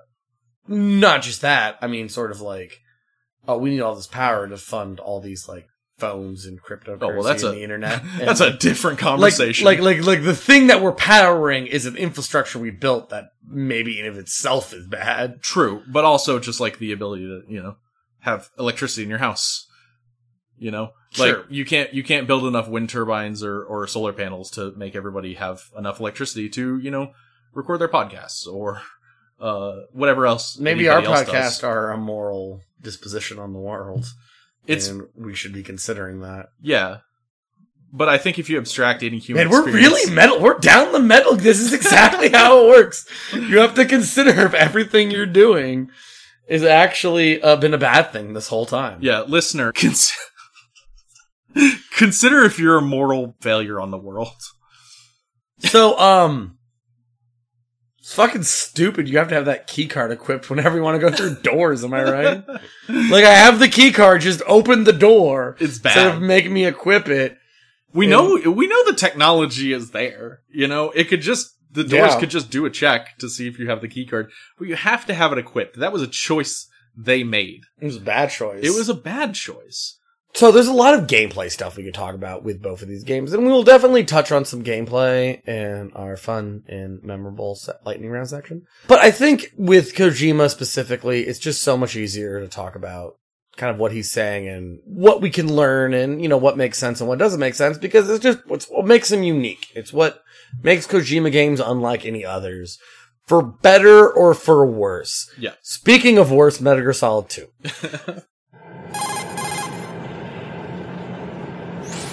Colonel, there's definitely another intruder in here besides me. That's not a possibility. Not a team. Looks like a solo job. One man. We may not know who he is, but he managed to take care of every sentry in the area. They're all out cold. Whoever he is, he's got some skills. We need to get an ID. But for now, you can take advantage of the situation and get to work. There's a terminal in front of the elevator. A node. Did you say nerd? Not nerd. Node. Oh. Metal Gear Solid 2. Okay, so I had I had a history with this game. I was fully prepared to go into this game and just love the shit out of it because I played it as a kid and I would consider it one of like the defining games that turned me into who I am today. Like I wasn't that into games when I was a kid, but my my parents for I think like Christmas bought me Metal Gear Solid 2 because they don't understand how series work. Well, Um, honestly, for most games, that would be a fine choice.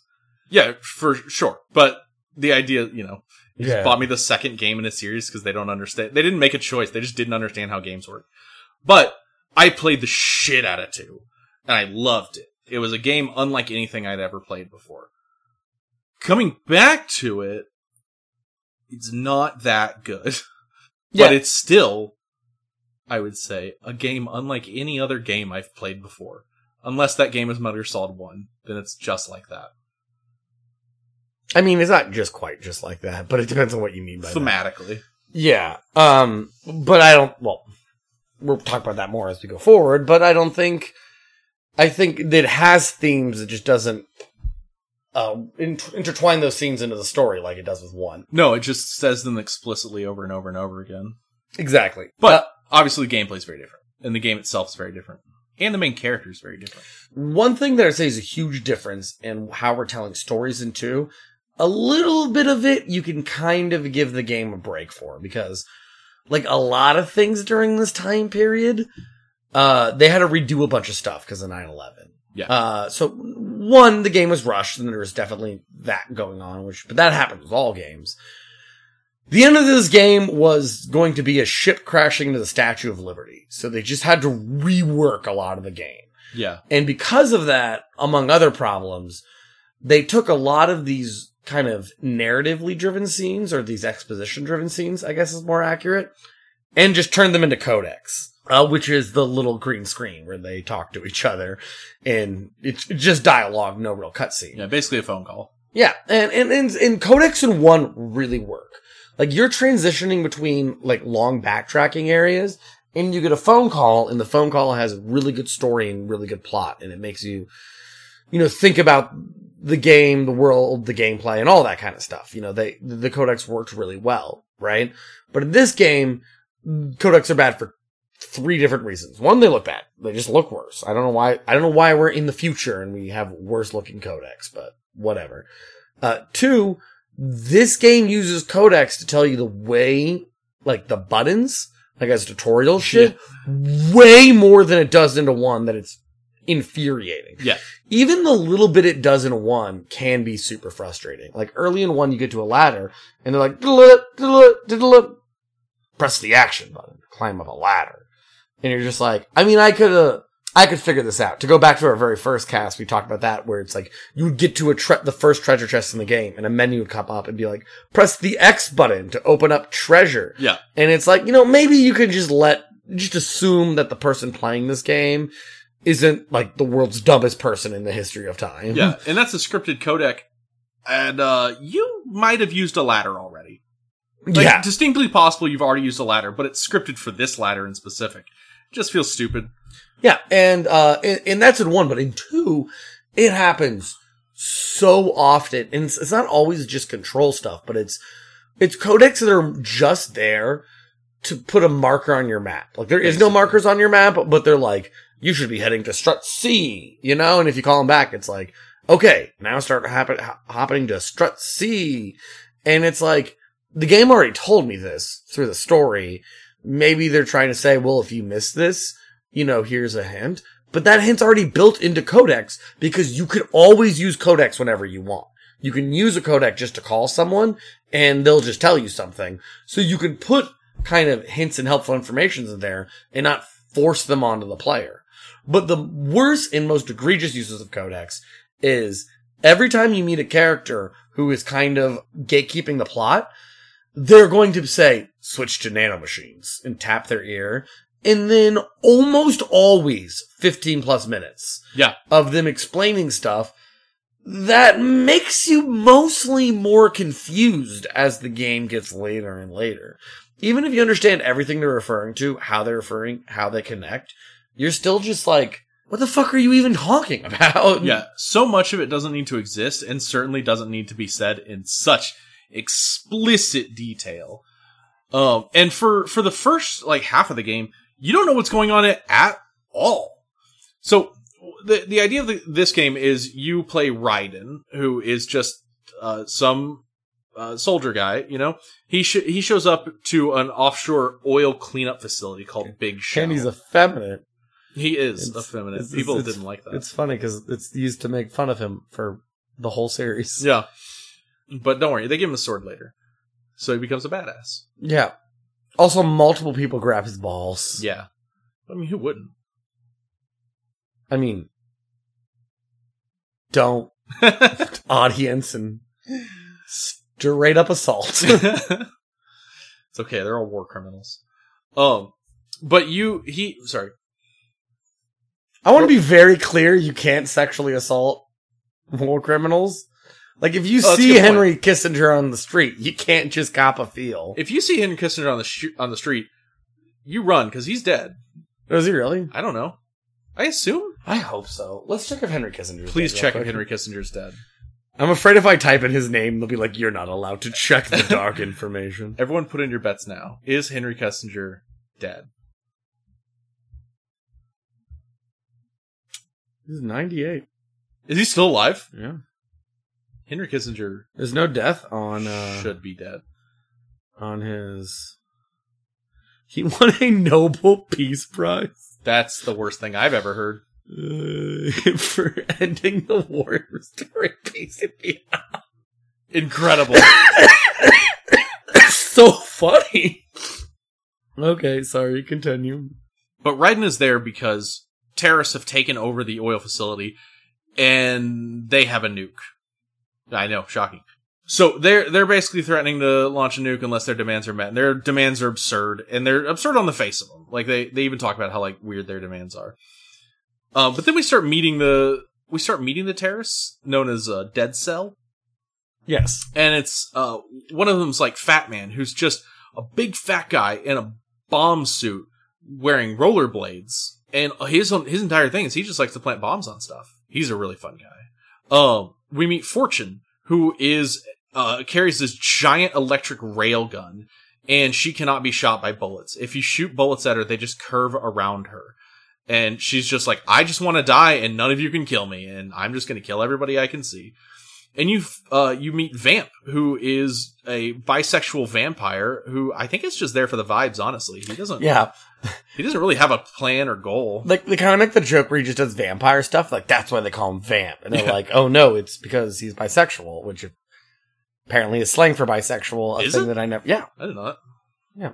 Learned it from this game. Uh, Uh, I'm not going to use it.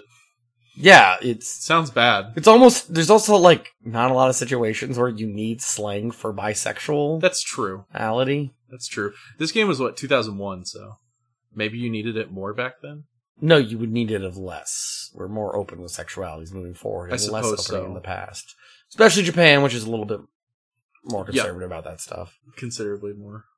Um, is there another member of Dead Cell? I guess It's just so- it's just the four. It's Solidus Fat Man, Fortune, and uh, Vamp.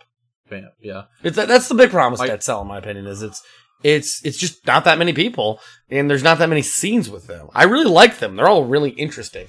Fat Man has a lot of cool things. Fortune and Vamp have a lot of really cool scenes, but one that gets to a point in the game where we're just talking about the plot, and they stop being there because they're not actually a part of the plot, right? Yeah. they're part of the gameplay to make the game feel like Metal Gear Solid One, which is also a part of the plot. Um, Well, like Fortune has like three scenes total and she's the most important member of the team. Yeah, like you, you today were like, "Who's her dad?" And I'm like, "That's a major story point, but it's also not that weird. You don't know it." Yeah, I haven't seen her in ten hours. Yeah. because like you see her, you see her once, uh, it, kind of in the distance. She's getting shot at by guards, you know. Mhm. Then you see her once when she comes down the elevator, and you have to fight her, and then you don't see her again until she shows up in the in the final cutscenes. yeah, and it's just dying. Yeah. Uh, and that's, those are many hours. It's like 10 hours at least between those things. So you just kind of forget Fortune exists until the end of the game. And this, like, Vamp, he just kind of shows up and is a boss fight. Like, I don't know what Vamp is doing. He has no business here. Uh, you kill him, I guess, but before that, you see him like run up a pillar, and then before that, you see him like with Fortune down the elevator. He runs on water and stuff too. Yeah, one's on water and up a pillar. Yeah, I guess running up a pillar is less impressive than running on water. Vamp gets shot in the head and he's fine. Like, Yeah. multiple times throughout the theories. Yeah, like we we pretty sure Vamp's immortal, and you fight him again in four and Metal Gear Solid Four and stuff. But like, we don't know what Vamp's motivation is, why he's here, or what his goals are. So, you know, that's that's a quarter of the dead cells that just doesn't mean mm-hmm. anything in the slightest.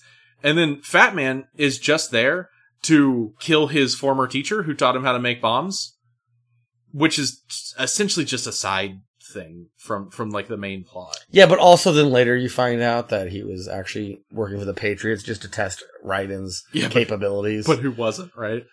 Uh, so uh, here's what we should do. I think is I mean, this is sounding somewhat disorganized because Metal Gear Solid Two is a disorganized mess. Yeah. Um, I can do it. Uh, do you want to try? You want me to try to summarize the plot in as few words as I can? Ooh. The actual plot. Did you say nerd? So, uh, one thing we did not mention is there's two parts of the game. One you start as Snake, one you start as Raiden. When you start as Snake, it's mostly kind of a tutorial, but there's kind of plot elements. There's a new Metal Gear. It works in the water. You're Snake to see, uh, to see that exist, and because you work for an anti-Metal Gear group now. The, the Marines own it. It gets stolen by Ocelot from the first game. Ocelot was just an antagonist from the first game who double crossed you, but now his arm is half of Solid Snake's clone brother, Liquid Snake. Yep. Man, we're already getting confusing. Whatever. Liquid Snake is Ocelot's arm. It will only come up at the very end, and also unclear Yeah, once at the beginning and once at the end. how clear. I forgot to look at listen to the ending credit goddamn thing for the this game. We just beat it. Oh, that's a good point. I gotta look that up in a bit. Uh, keep going down the thing. So, uh, okay. Joey's trying to summarize the plot. Yeah. So, uh, pretty simple. New Metal Gears, they're dangerous. Simple. Uh, government had them. Evil guys stole it. Flash forward to the future. We're now Raiden. Nerd? He's effeminate and kind of a joke. He's supposed to, he's supposed to suck. He's on a mission where finding out in the first minute of his mission that on a support team is his girlfriend who keeps asking about their anniversary, but he can't seem to figure out the anniversary, even though every player knew instantly when she said, do you know what day it is, Raiden? I'll just keep asking.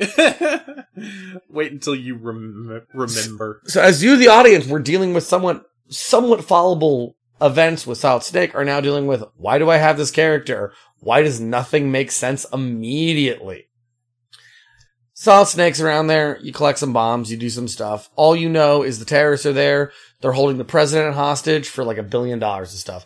Turns out as the game progresses, everyone's lying to Raiden all the time about everything regarding everything. Actually, the terrorists exist just to fight the Patriots. What are the Patriots? I guess just the Illuminati. Um, Pretty kind of more specific and defined, but it's Illuminati shit. They're, they're the shadow government. Yeah, they're the shadow government who owns the world. They say specifically it's 12 people. They call them the La-Li-Lu-Le-Lo a lot. Yep. Just because I think it's funny to say. Because a lot of characters like, the La-Li-Lu-Le-Lo send you? And you're like, what the fuck are we Yeah. talking about? Part of what makes this game so obfuscating. So you, Raiden, have learned that everyone's lying to you, that the Patriots exist, that the bad guys are to stop the Patriots. So maybe they're not that bad, but also they seem kind of bad because they're pretty pro murder. They're just kind of Yeah. murdering people. Also, another clone of Big Boss, Solidus, exists. Who cares? He used to be the president. I, let's just move on from that.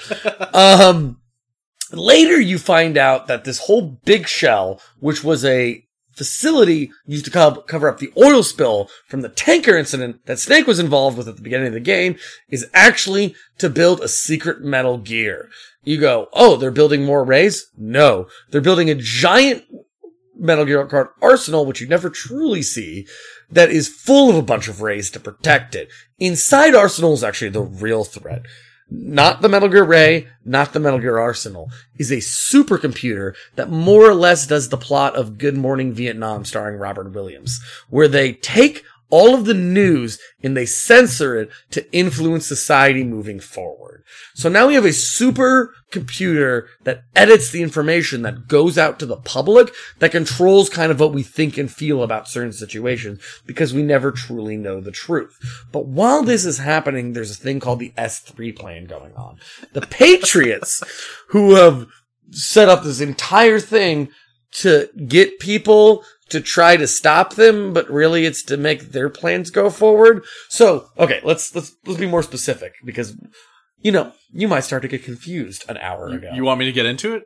Um, well, I can do this part. You, you can get into it in a I second. believe in you. Uh, but you think the Patriots' plan is this AI, and the the bad guys who are also kind of good guys because they're doing what you want them to do, but Solidus and friends are trying to stop GW, the supercomputer. But the Patriots don't care about that. That is super tertiary to their plans. Really, what they're trying to do is make a simulation to figure out how to build the perfect soldier. So they make everything in the place that we're at, Big Shell, to be like Shadow Moses, where the events of the first plane t- took place, so we can make more solid snakes. So efficiently, they can make more soldiers that are at solid snakes level. Now you may be asking yourself, how could they efficiently recreate this scenario multiple times? I don't know. As you might have realized, it's kind of stupid at this point. Yeah. Um, but that's not the real reason. Yeah, there's the That only goes up to the ocelot level of reasons. Yeah. Right? Because that's what ocelot thinks. The real reason is uh super confusing. Essentially, they were using like Raiden's experiences to shape their own experience. They were kind of like trying to they're they're they're computers, right? It, well, the one we're talking to is a computer, GW. Um Stands for it is- George Washington. Yeah, probably. It does specifically. I mean, it would have to, but it is sort of trying to like make its own conscious consciousness. Mhm. It's trying to like gain a soul, and it's doing that by observing Raiden through this uh this whole simulation that it's that they're putting him through. So like every single person you meet in this game has a different motivation, and pretty much all of them are controlled by the person above them, who is eventually controlled by the Patriots. Think of it this way. Metal Gear Solid 2 is like if you took the most confusing and perplexing episode of Moffat era Doctor Who and added M. Night Shyamalan twist to it every three seconds. Cause it's always like, okay, I mean, I guess like the AI is a person, but like they just, they just want to hug or something. Oh, the AI is the master. Oh, the master is actually a Dalek. Oh, the Dalek is actually a Cyberman. Yeah. Oh, the Cyberman and the Daleks were made by the master, but the master was a Dalek and a Cyberman first because time is recursive. You're like, I don't know what we're doing here anymore. Exactly. I was I was thinking about uh, uh, the uh, Rick and Morty heist episode where Rick shows up to the to the high spot and, and heist spot's like, "You only think that because I made you think that," and Rick's like, "You only think that because I made you think that," and they just kind of keep going back. Yeah, and yeah. forth. And that's how it feels because at the end of this game, like Fortune shows up and is like, "I'm double crossing you," and Solidus is like, "No, I knew you were double crossing me. I'm double crossing you." And also, it's like, "Sorry, I'm double crossing everybody." And you're like, "What's going on?" And the Patriots are like, "Ah, we're using Ocelot to double cross you, uh, Raiden." And Why? Why is everyone doing this? And then Lukovic has just been dead on the floor the whole time. dead since the beginning of the cutscene. Yeah. I'm here to barely be in the game. so honestly, I think there is literally no better description of the plot than anywhere else in the internet than I just did. And I don't think I could, did a good job. I want that to be very clear. Yeah. More or less, the functional things that matter with this game is most of the plot points are similar to Shadow Moses, but that's intentional because of su- super government plots. And we're mostly dealing with what amounts to the impact of having the Illuminati. Yeah, but I think I think most importantly among all of it is this idea of like uh, uh, of what we go back to in uh in one this idea of like being controlled. Yeah. you know that they're all here for their own reasons, but their own reasons aren't even theirs. You know, and how do they? I mean, there, there, I mean, there's an interesting point with that though, with the Raidenness of it all, right? Where Raiden doesn't have agency throughout the whole game, Throughout his whole life. his whole life, yeah. And functionally, you know, that's you don't really have agency in the game. You you have to, depending on your game, obviously. But in that, you know, in games like this, you know, you have to do the things that they tell you to do. There's no sequence skipping in Metal Gear Solid, No, right? yeah. You play the game as the uh, you go down the pathway as the pathway is intended. And then the game ends, it, you know, it implies that Raiden has to kind of find out his own agency and, and not only find a life from himself, but also escape from like the, you know, the oppression of things like the Patriots that are actively trying to control every aspect of his life. Yeah, Now, is that interesting? I don't know who's to say. I am part two of my philosophy. How do we find? I'm gonna take a bath. Tell me when you're done. how do we care about one another? Like what what is the mechanism by which we do that? Right? It's not enough to just say, uh, "Oh, well, let's let's go against the gods. Let's go against the things that control us." Right? But how do we do that? It's it's there's an essential nature uh, of being human. It is it is personal agency. It is a personal will. When God comes down to Job, he's like, "I am all powerful. I am everything. You do not question me." But Job is still able to do so if he wanted to. This is why I say Job's a coward. Because he had the choice. He was faced with God, and he could have said no. Right? Yeah. This is if um I'm gonna do a third aside here. In the Superman comic book, Red Sun, in which Superman lands in Soviet Russia and is raised as a sort of the dictator of the world. He he literally creates uh, an absolute utopia. Well, not absolute. He creates a utopia in the world. He balances all the all the world's money. Um, he makes sure everybody has food and water, and everybody is is able to live comfortably. If ever there's a problem, Superman can hear it. He can see it on the other side of the world, and he will come to help. He will fix your problems. And yet, at the same time, there is a Soviet Batman who's running around blowing up museums and shit like that. And Superman's like, why on earth is this happening? Right? And the, the answer is because the people that don't fall in line with what Superman decides is utopia, he turns into like robots that become janitors. You know, he like, he messes with their brain and makes them Superman robots. And he's like, well, now they're productive members of society. They didn't want to be part of the world you know so I, i'm only doing what i can to preserve the peace of the world and batman is out there blowing up buildings and trying to kill superman and superman it stands out stands out over, th- over everything and he says i gave them a heaven and they fight for the right to live in hell because the world before him was bad is Yeah. what we have today it was just bad Yeah. and if if you know it Spoilers on the current state of the affairs. yeah, the sorry. If you're listening uh, in the future, the world's pretty bad now. I'm sorry because it doesn't look like it's getting better. One tiny aside. I, I've been listening to old podcasts this last couple of weeks, and I listened to one in 2016, and they were just like, this year was awful. It surely can't get worse. and it's just like, not knowing about 2020 and complaining about 2016 is oh so funny. Cause I remember like how bad 2016 felt, and you're just like, yeah, it just kind of like, like that feels so dealable now. They are like children. Yeah. they do not know. Oh my god, Yeah. that's insane. Uh, but the uh, but the fact is, hum- humans without choice are not humans. We cannot act morally without Yeah, freedom. all- all we are is know? free will. And all uh, all Metal Gear Solid Two is about freedom. I bring up the Superman because, like, yes, even if even if everything was perfect, we it's not perfect if we don't have the freedom to not be perfect. You know? Yeah. And so in Metal Gear Solid 2, it's it's just layers and layers and layers of people being controlled by everyone around them, by often by themselves, by their past being redefined. Raiden was a child soldier, and he was only a child soldier because Solidus killed his parents and uh, took control of him. He made him a child soldier. He was raised as a soldier, and then he was raised to to like do this whole weird simulation thing for for the Patriots. He was raised to be here and to make and to make all these choices. Like nothing he's ever done has been true. Even his girlfriend was an agent, a spy of the Patriots. Yeah. You know?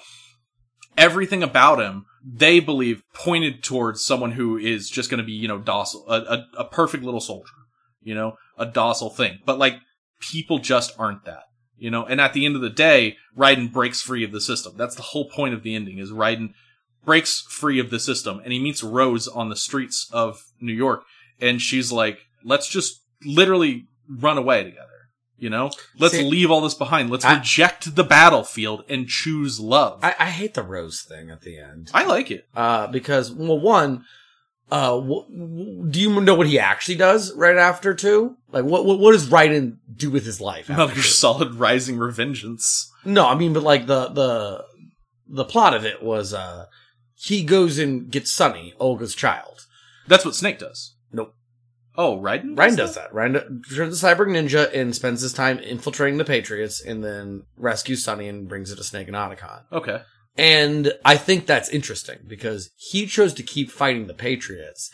And the last thing he did, it was that, you know, the ethics of care thing you were talking about. You know what I mean? This is the person who helped him during his journey, even though she was forced to do it. And the last thing that he can do for her is rescue her child. Yeah. Right? Uh, and that to me fits more in the themology that we're talking about than the Rose stuff. Because the thing about the Rose stuff is, uh, it's very unclear what Rose even is. Yeah. To reference a very obscure internet thing, there's uh, that Brittanick sketch, uh, humans are turning into horses. Oh, yeah. Or, uh, yeah, uh, uh, eagles are turning humans into horses. Yeah. And there's a part of it where it's the whole bit of the sketch is he can't break up with his girlfriend honestly. So he comes up with this elaborate lie, right? And he's like, and, and a part of it is just like, "I- but I've been with you all this time. That's a clone of me. And there's like another clone of him that he just pushes into a room. And at the end, they all escape and, and she runs away and they're all alone. Uh, and the clone comes out and he looks at him and goes, what am I? and that's all I can think about with Rose, right? Is like her looking at Raiden in the street, being like, "What am I? Was I was I a robot this whole time? Was I a sleeper agent? Did I have control over my mind?" And it's Metal Gear, where the answers can be more complicated and stupid than you're used to.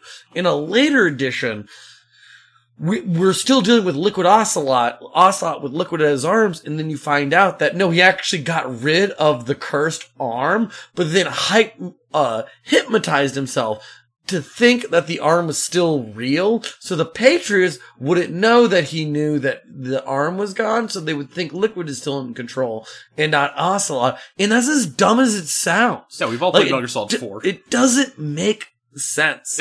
It's it's too many suspensions of disbelief Yes. in a row. And that's kind of like the whole thing with Rose is one. So to talk about Rose for a second, let's do a whole Rose aside. Well, let, let me just say this real quick. Yeah, on, sure. on, on what you just said, right? Too many, too many levels of disbelief. Metal Gear Solid One, the story is simply terrorists have a nuke and we need to stop them, Yeah. right? And the the the engaging portion of the story is just told through the interaction of the characters. Yeah. right. I say stuff like Psycho Mantis is you know one of the most evil people in the whole thing, and that's because like he takes controls of people's mind. You know, he takes away Mhm. their will and and stuff like that. It's important that the interactions that they have uh, develop the themes of the game. But the plot is simple, and that means that those interactions stand out and become understandable as metaphor. Mhm. Metal Gear Solid 2 is so insanely complicated that all you can do by the end is wonder what the fuck just happened. And it's not complicated like the other way things are complicated. Like some people are like, oh, Game of Thrones is complicated. But also the the story we're telling does connect. It just has like a lot of proper nouns. Yeah. If that makes sense. Like that's that's not what makes it complicated, right?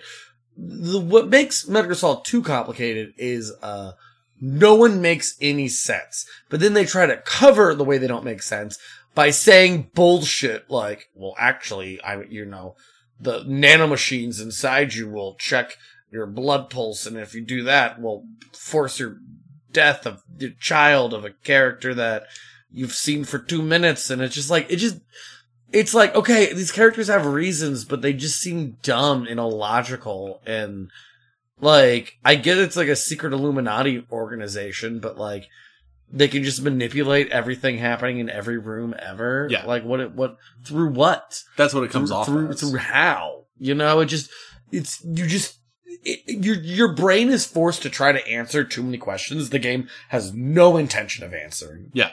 Uh, and to put that in perspective is they purposely make Rose and the team during her codecs for Raiden. Because in the previous game, you had mainly, uh, the Colonel and a character called Naomi. Colonel and Naomi are in what I would call the plot Yeah, sure. codec, right? You, you, you call one codec and they play off each other, and they're the codec you hear the most. They're kind of your mission support, right? In the first game, Roy is a character.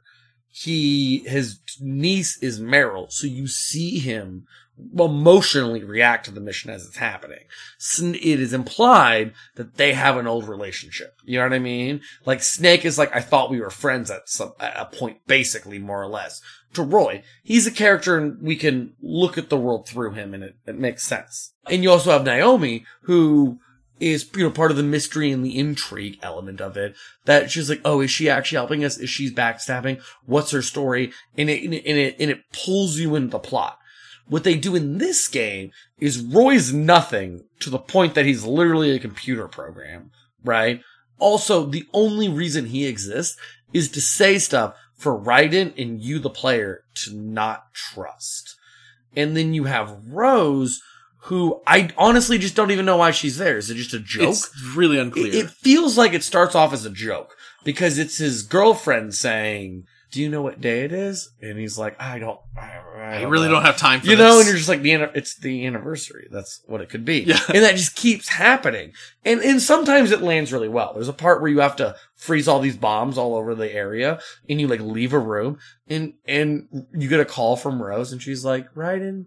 Why do you never talk to me? and he's like, I'm kind of busy. and like, it's just delivered well and it, it's kind of funny or whatever. But every time you engage with it, I get that part of Roy and Rose being your mission support is supposed to be right in being like, I can't trust these people.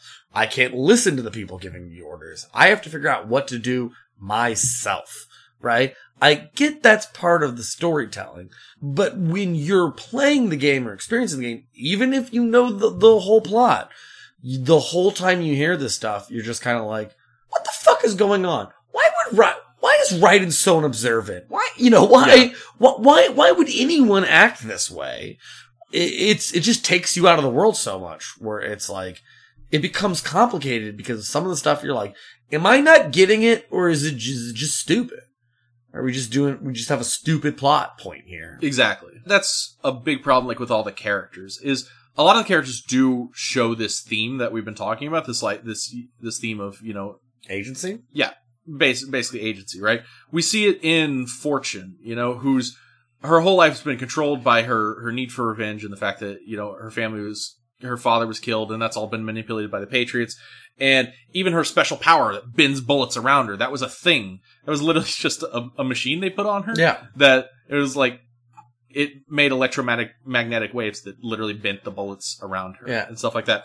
But then Ocelot turns that thing off and he gets in Ray and he shoots a bunch of missiles at everybody and Fortune stands up and puts her hands out and literally deflects all the missiles. And like her thing isn't working anymore. Yeah, my theory is Ocelot just turned it back on. Sure. it's just, But- it, it makes the most sense in the world we live in. No, but the the, the idea behind the real idea behind Fortune, because Ocelot didn't turn it back on, is she decided what she was. She decided to be Fortune, whether or not the powers that be wanted her to be that. It was an ultimate moment of self assertion on the universe, and I'll say it's it's wild, you know. And, it works too, uh, the agency thing with Fortune, because kind of like the, you know, philosophically, the ultimate expression of our agency at all times is deciding whether to live or die. Yeah. And I mean, like, I guess it feels like she could just kill herself. Like, I'm not sure if Yeah. she like throws a knife, like, it just bounces away. The like, mechanics are How fortune am I? But, um, she's, you know, the whole time, every fight, she's just like, are you the one who's chosen to kill me so I can be with the others? Yeah. You know? And she is just trying to die, but can't. And that's, you know, I think that's the purest way of expressing agency, in my personal Yeah. opinion. Well, maybe. Well, because it's the primordial thing. It's like with like you always have a choice, and it's like no, I don't always have a choice. And it's like you can choose to die. Exactly. Always have that choice. It's your choice that it's the one choice that almost usually can't be taken away from you. Yeah, and that's why like Camus' Myth of Sisyphus is so compelling, right? Because the point of him writing that book is exploring the question, you know, should you live or should you die? If there's only one question truly to be answered, should you live or should you die? Camus is like, I am going to argue that you should live. You know? Dark Souls so much. Oh, but also Fortune's given the opportunity to die. He he turns off the thing. Also, turns off her thing and shoots her, and she's she's there. Like she could just die. Uh, it's such Fun- a great, it's such a great scene because it's very classic Kojima, where he shoots her, but he shoots her in the wrong heart, and he's like, ah, "I forgot you were the term for having a heart on the wrong side of your body." I'll never, you know, it's like, Yeah. oh, he never misses, but he forgot like a, a thing, you know, Uh, and it's just, I don't know, it's just, it's one of those things where it's like, it just works because you understand who these people are. Yeah. And it's silly and nonsense, but it just feel like you feel the stakes and it, like those are the sort of things I can suspend my disbelief. Yeah, it's that it's that like pulp comic book feel to it, where you're just like, ah, that's wild. You know, Yeah, she- yeah. She's the person with the heart on the wrong side. Of yeah, course, yeah. you know? And like a cowboy just shot a woman in, in a, with a rail, giant rail gun Oh. that you thought bended bullets up into this point, Yeah. you know, through the heart. It's just like, yeah, it just feels great. Yeah, but then like thematically, she learned that everything she was wasn't what she thought she was, and that's when Ocelot shoots her. And instead of just dying like she's been asking for this whole time, instead of taking that opportunity to just fucking give up, she stands back up and is set and and you know she doesn't say the words, but like through her actions, she says, "No, I am what I think I am." You know, Mhm. I decide what I am, and I decide when I die. She could take the missile, she could take the bullet, but she won't. She she turns the missiles away and says, "No, I decide." You know, And then Ocelot's like, I'm gonna go on my plane. Fuck, I'm being possessed by an arm Ah! that I sewed on my body. Uh, why did I do this? Why This did I dumb. pick an arch villain that might possess me? Oh, damn these recessive genes. yeah. So uh, one more thing I kind of want to talk about with uh, characters and agency and how it's kind of reflected is I think that the themes of two are problematic because they're not fle- reflected throughout the game. A lot of it's focused at the end by just saying it out loud. But I do like this plot, I th- and I definitely more than you do from our conversations before this. I think some of that's kind of covered well, where it's Fat Man and Peter Stillman, the guy who trained Fat Man, right? So it's kind of the tutorial part of the game where you just get to Big Shell as Raiden, and they're kind of trying to show you the area and teach you stuff. There's a character who is, it's a very simple, like, I'm his master, you know, I was his master. I taught him everything I know about explosives, which also begs the question of the audience, what does that entail? right? like, here's how you build it. Cool. cool. Now I know. Yeah. Wait, you don't have my philosophy. Oh, he's gone. Yeah, yeah, the, the, the philosophy. I was gonna say, don't build it. Yeah. Like there's a bit where it's like he never that trick where he uses all the bombs that once they all go deactive, it activates a big bomb. Yeah. I never taught him that. And it's like, good. Cause like not as not a technique I'm pretty comfortable with someone inventing. Yeah, so it's just you know they just they they make explosive sound like it's like I, the Jedi fucking arts in kind of kind of a way that I actually think is fun instead of it does break my suspension of disbelief, but in a way that I appreciate from Metal Gear. But an interesting thing about it is there's a part where there's big bombs at the struts of of the thing that they didn't find. And Stillman is like, I'm gonna go out and do that bomb. And they're like, You can't, Stillman. You you couldn't walk earlier. You have a cane and you're old. And you, you you lost your ability to walk and in a bomb.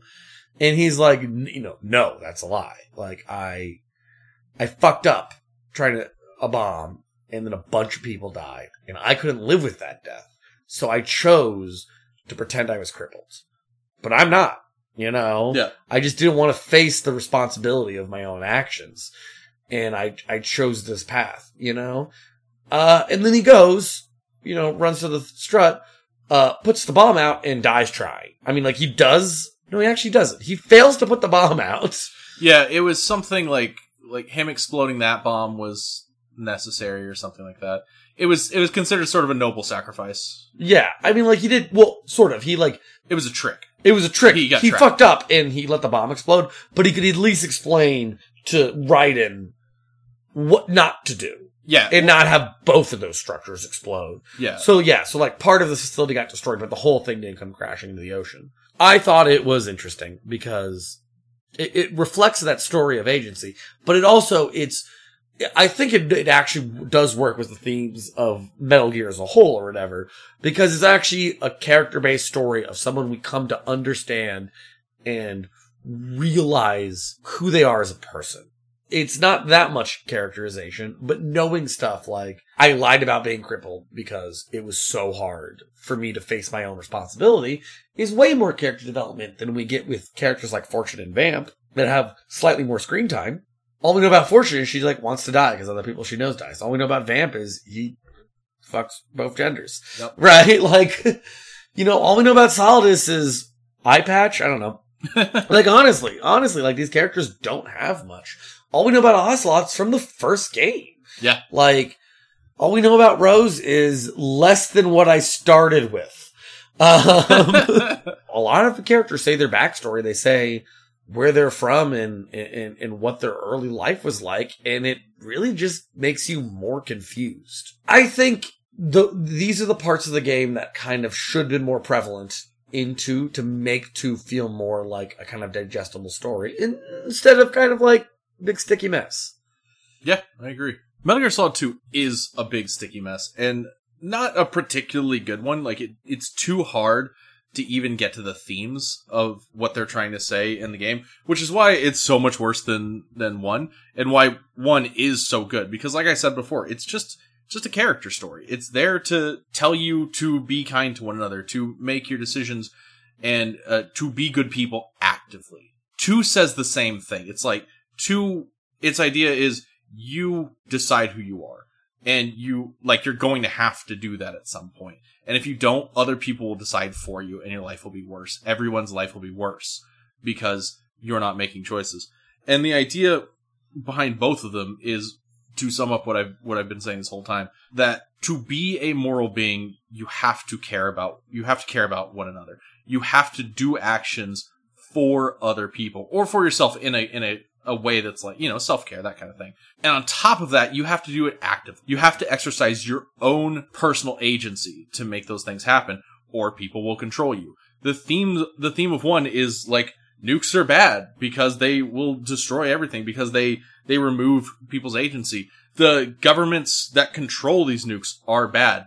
The power structures that creates wars and nukes are bad. The only thing that can be good in this situation is choosing to reject those things. And the same thing happens in two, where it's this mess, this convoluted mess of double crosses and people making plans for other people. And at the end of the day, you just have to say, I reject all of that. I reject everything that everybody was doing and I make my own path. That's the point of these games, as difficult as it may or may not be to get out of the second game. I, I would say that the one, the big difference between one and two in conveying these same themes is the difference between showing and telling. Two just says these themes and you have to accept it because a character said it to you in a video game. Even with using the same tools they have ab- available, which is just a character talking at you, they can drastically convey these messages in different ways. So in Metal Gear Solid 1, you'll have a character like Natasha who's optional codec material, who is a Russian woman who's a weapons expert. And if you just keep calling her, she'll talk about things like Chernobyl and uh, nukes and the danger of them. And you get it from someone's perspective where it feels close to them, where the game isn't saying you have to consider this, right? It is hidden in the game's text if you choose to engage with it. And it just naturally adds to your understanding of the world around you, if that makes sense. Like the more you engage with the optional narrative and story hooks, the more it feels like it's kind of a deeply embedded message. Whereas in two, it feels like the first half of the game is kind of like weird jokes and, and mystery bullshit. Like, ooh, what could happen next? And the end of the game is just characters monologuing about the specific plot, which probably will get negated by the next monologue happening two minutes later. Yeah. Two minutes, 15 minutes later. 15 minutes later, yeah, after the monologue. two minutes after one monologue ends, another one begins. That's a fair, a fair Yeah. uh, comparison. And I, the other thing I was going to say about these games as a whole is it's been interesting kind of after doing our Resident Evil 2 and 4 cast, looking at Metal Gear Solid 1 and 2 because they have a lot of similarities in the changes between those sets of games. So I think both Metal Gear Solid 1 and Resident Evil 2 are really story, atmosphere, and narrative focused. One game succeeds way more at story than the other, and one game succeeds, uh, I would argue, more in gameplay than the other. They both have different flaws and, and, and things going into their game, but the whole game is packaged kind of consistently with the themes, gameplay, and feeling that they're trying to create. Whereas four and two, I think, are too focused on the things that they thought did well. People were very high on the story in Metal Gear Solid 1. So they put so much story on it, it obscures the actual game. And people liked Resident Evil's gameplay so much. They put so much gameplay, there's really nothing else in the game. and I think both of these things are somewhat, uh, the hubris of the designer focusing too much on what they thought worked in their previous game and not the process that led to the creative ideas that they made. Does that make sense? Yeah. So I think two definitely has some heart in it. And so does four, like Resident Evil 4. Both of these games have heart in it, but they're lost too much in trying to make what they think people liked about the game, I think, versus trying to make a game that works on its own. For the love guy, can we just lightning round so I can go back to Dark Souls? yes. yes, let's do a lightning round. Um, so I know we have before before we start that. I know we haven't talked much about actual like gameplay or anything like that. We kind of wanted to save a lot of that stuff uh, for the lightning round because there's not so much to talk about and it's all kind of quippy. So we're just gonna have fun with it here Yeah. instead of engaging too heavily. I it's as we said before. I think playing these games is about understanding their themes and engaging with their uh, their plot and characters more than they are about the actual gameplay. So here we're gonna have some fun with it. So first thing, when I play a game, one of the nice things about a game is I can like turn on a TV show, turn on a podcast, and just relax and just enjoy the games. Metal Gear won't let you do that. I was playing Metal Gear Solid 2, and they just interrupted me every couple of seconds. And it got to a point where before near the end of the game, I had eight minutes left on a podcast. And an hour and a half later, I still wasn't done with those eight minutes because an hour and a half was cutscenes and eight minute was gameplay. It was preposterous. So I I got to a point in the story and I go, we're to do Dark Souls soon. I'm to just turn on Dark Souls and play Dark Souls. I have done nothing since until today where I had to go and finish two, which I've already beaten a bunch of times, but I had to go and finally finish two because I was, I've beaten Dark Souls 1 three times and am 75% of the way through Dark Souls 2 while playing Metal Gear Solid 2 because I just wanted to play a game where people shut the fuck up. Yeah. Just sh- never, if anyone has something to say with me, cool. I didn't know what you meant anyways, and it doesn't matter. and just keep playing. Exactly. There's a character in two named Emma Emmerich or EE, and she is fucking terrible. I want to compare her to Resident Evil 4 as That's as you did point. before because in Resident Evil 4 we talked about Ashley who is you know you literally lead around by the hand. Well, not actually not literally. You just you lead her around. Yeah, you just tell her what to do. Like how all escort missions, like I, why why do I have to hold your fucking Why are hand? these, why are these so bad? Can I use my words? Can we not communicate? Can you just follow me? Yeah. Yeah, and so Ashley's great and she has like a lot of character, right? In in Metal Gear Solid- Relative to the rest of the game. Yeah, everything is relative in in God, Resident Evil 4. Um in Metal Gear Solid 2, there is a character EE, Emma Emmerich, who is Otacon's sister. And she's like the re- she she tipped them off about the tanker. She uh is I think she made GW, like she wrote the code for GW, which is insane because she's canonically 18 years old. Yeah, yeah. It's uh, I'm super hacker girl, which makes sense because my brother is Otacon, and Yeah, but you know, also- don't you know how like every brother and sister combo you know they're like exactly good at the same thing. Yeah, but they were classic siblings. Yeah, but they weren't actually siblings; they were adopted too. So like that didn't work out. They were they were from two different parents. Um, no, I think they're step. It makes the uh, they they shared a parent, I think. yeah, yeah, Um, we're step parents. yes, but uh, the makes the drama later worse. well, no, they were they were they were from two different parents. Um, they they are step siblings. Yeah, but they have that means they share a sibling. No, That's how step works. no, they were from two different marriages. Yeah, the they have the same dad, different mothers. Then they wouldn't be stepchildren. I don't know. It, it's irrelevant. Yeah, Um, like like regardless, one of the things you're saying is wrong. Your use of step, I- or if they're step or not. I don't care. The point is, I care. the point is they're they're not blood relatives, I guess. Um, It, it, yeah, it kind of matters if they are half blood relatives. it kind of matters. Oh, so No, you're It- right. Step isn't blood. I'm wrong. I know. Oh, Did you? yes, this whole time that's why I was saying it. So Emma is his stepsister, and she almost drowned. Oh God, do I have to go through this whole backstory? She almost drowned in a pool, and her dad jumped in to save her. She was calling for Otacon to help her, but Otacon was busy fucking her mom, and that kind of broke up the family. You're not- after that, You're, I literally think it's dumber than that. I think the dad was in the pool to kill himself Oh, because it he knew about Otacon and his wife. yeah, I know he did kill himself. And then he's in the pool, and I think Emma goes in and then almost dies, but the dad does die. yeah, Uh, and then she comes out, and she was vaguely aware of the thing. Like, I think she saw Otacon fucking the mom, but it's all repressed maybe you know uh and then it just creates and it's it's, it's just fucking soap opera shit Yeah. where it's just like Otacon's like i was intimate with her mother like as he pushes up his glasses and you're like how yeah. you're fucking Otacon the the reason uh, I bring up all this backstory and everything is because it makes it seem like Emma would have a character, but she doesn't. She has no bearing on anything. What she does is deliver a virus that is that essentially disables GW.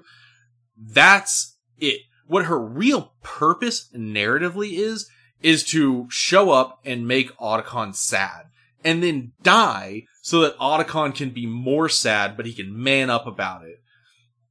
That's it. They fridged Emma. yeah speaking of which i'm gonna go get a beer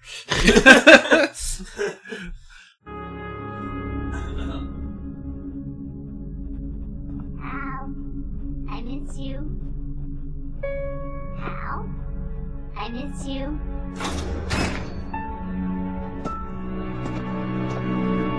I miss you. I miss you.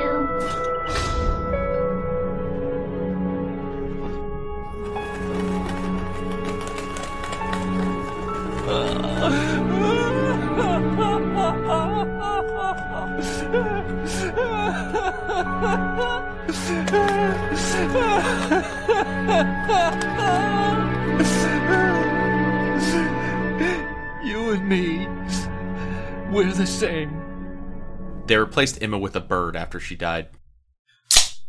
And the reason I bring this up is because there are exactly four female characters in this game. And this is what we kind of meant when we were talking about uh, certain things about Kojima. You start to realize over time. One is Emma, who only talks about her brother and how much she hates him or wants to be friends with him again. One is Fortune, who is like an actual character, but mostly just talks about her dead dad. You know, one is Olga, who only talks about how her her child is being held hostage by the Patriots. also how her dad was killed by ocelot Yeah, and her snake killed it she thinks snake did but ocelot did yeah, uh, and who's the fourth? rose i same Right, thing i was like who's the fourth one I was like, I was like, I know there is one. But that's because she's kind of a robot. But Rose's entire personality is there to talk about Raiden. So there is not one female character in this game that has any agency outside of themselves and who doesn't essentially just talk about either a man or like motherhood, you know, just being being a woman in general. Yeah. And they have mostly no purpose, right? Like none of them really have an impact on the story aside from just being side characters. You Yeah. know? And but Emma's the worst of it because she literally just gets fridged. Yeah, and, and there's a couple of parts of that. Uh, one, she's like weirdly sexualized and she's 18, and 18 is like super uncomfortable be- for me because if you're saying someone's 18, it's like you knew it was creepy, Yeah. but you try to get around it in the worst way possible. Or the, what I would say, the laziest way possible. Uh, She's of age. yeah. It's Let- fine. Let's be clear. Clear. The worst way possible Fire Emblem perspective, where it's like, they're not underage, they're a thousand year old dragon. yeah. Don't worry, they look like a preteen. Yeah. So yeah, every character like Snake says he wants to ask her out on a date. They talk about her, her playing marriage with Otacon as a child. Yeah. She's like, I'm cute and smart to like write in and just like a really kind of off, like out of place scene to be doing that in. Yeah. You know? It's just like all like that. You show up and she pees herself like Otacon does. But I extra didn't like it this time because after very, er, like, close to that scene is someone peeing on your head. And then also close to that scene is you listening to Johnny take a shit during an important cutscene. There's one character in every Metal Gear game called Johnny. He just shits graphically and it's an Easter egg in all the game. Yep. And it just at that point I had to really consider is like, do we have to really talk about like is Kojima like doing a weird fetish thing here? Yeah. right? And then like an 18 year old girl is like pissing herself in a locker. Just made me feel uncomfortable. Things to think about. Uh, yeah, don't, but don't also because Yeah, don't. don't need to li- live in this weird inside of a world. But also with EE is it's not even so much the fridging of her, which is always I you know I I'm very critical, but it's pretty common in you know male ridden media, Yeah. right?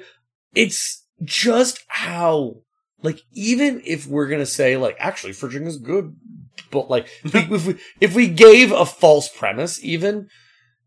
What, what are we doing here? Why is this such a fucking soap opera? Yeah. Why did we go from I slept with her mother and then her dad killed herself and we have a tragic family backstory and you're just like, Otacon, is this your only scene in the fucking game is talking about your sad, tragic backstory instead of like showing a character beneath this backstory so the things that you're saying have more impact Yeah. onto who you are. And this doesn't even betray the worst thing about E is the end of the day, when you replay Metal Gears, you're probably going to skip the cutscenes the second time you play through because the gameplay throughout all these games is generally fun. But you can't forget about E because her gameplay is phenomenally bad. Not only do the first time you get her, you have to start an escort mission, which is almost always bad.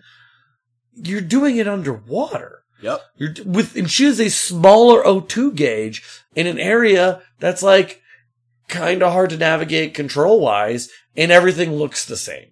Yeah. And so after you get out of that, you do like maybe two rooms where there's guards in it. You can just leave her by the elevator or whatever room you walk through. Just murder everyone real quick, come back and get her. It's it's really all you got to do. To uh, a sniper section where you have to shoot stuff, snipe stuff to protect her, which is also garbage gameplay because it takes so fucking long. Yep. Because it starts off, you're like, okay, I see what you're doing.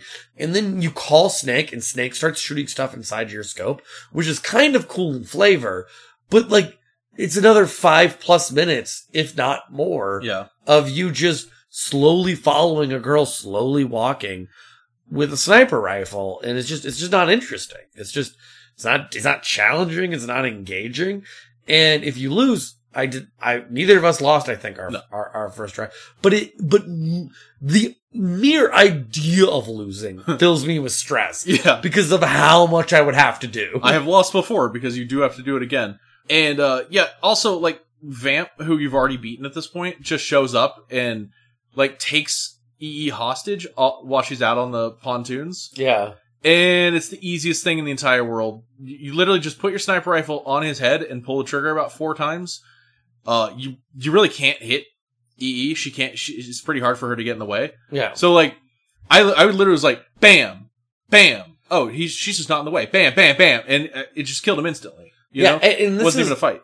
This is another thing that they do kind of in Metal Gear Solid 2 a lot that I find kind of a weird choice, where it's like one second of gameplay.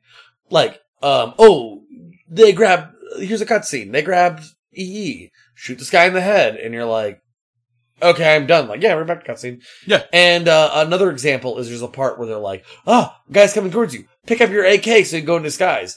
And a guy's like, you have like 10 seconds to just take your gun out and put it into your hands, and then it goes right back to cutscenes. That doesn't count as gameplay. Exactly. Like, what are we doing? Like, this is like, I already complain that your cutscenes are too long, but the solution isn't like, and you pressed a button. Yeah. Back to cutscenes. Not gameplay. Yeah. Yeah, the the other thing I, I really don't like about two specifically is that the gameplay mostly like in one, the gameplay is a lot of figuring out rooms, how guards move, and how you can avoid them. Yeah. It's it's stealth gameplay, right? It's a it's a very uh, rudimentary form of stealth gameplay, but it is stealth gameplay. Yeah. Whereas in two, except for like one or two rooms that I can think of, it is almost entirely how quickly can you shoot a guy in the head. Yes. And that that's it. And, and that's a difference. That that can relate to another point I have in a second, but it's because you can go into first person mode. Yeah. And pull out your gun in two. You could not do that in one. One, you just kind of have to aim and shoot, so you can't you can't you know quietly take out guards or whatever. So yeah, aiming your gun and shooting someone in a room or shooting a camera that's looking at you kind of just nullifies almost all the threats you could possibly face. The way they try to make up for it is have guard patrols check the dead bodies, which so you have to like drag the bodies into lockers if you don't want patrols to come by. Yeah. Or you can just leave and exit rooms and it resets the timer on them calling. So you just call everyone, leave the room, go in, explore the room. Oh, someone's going to check soon. Leave the room, come back.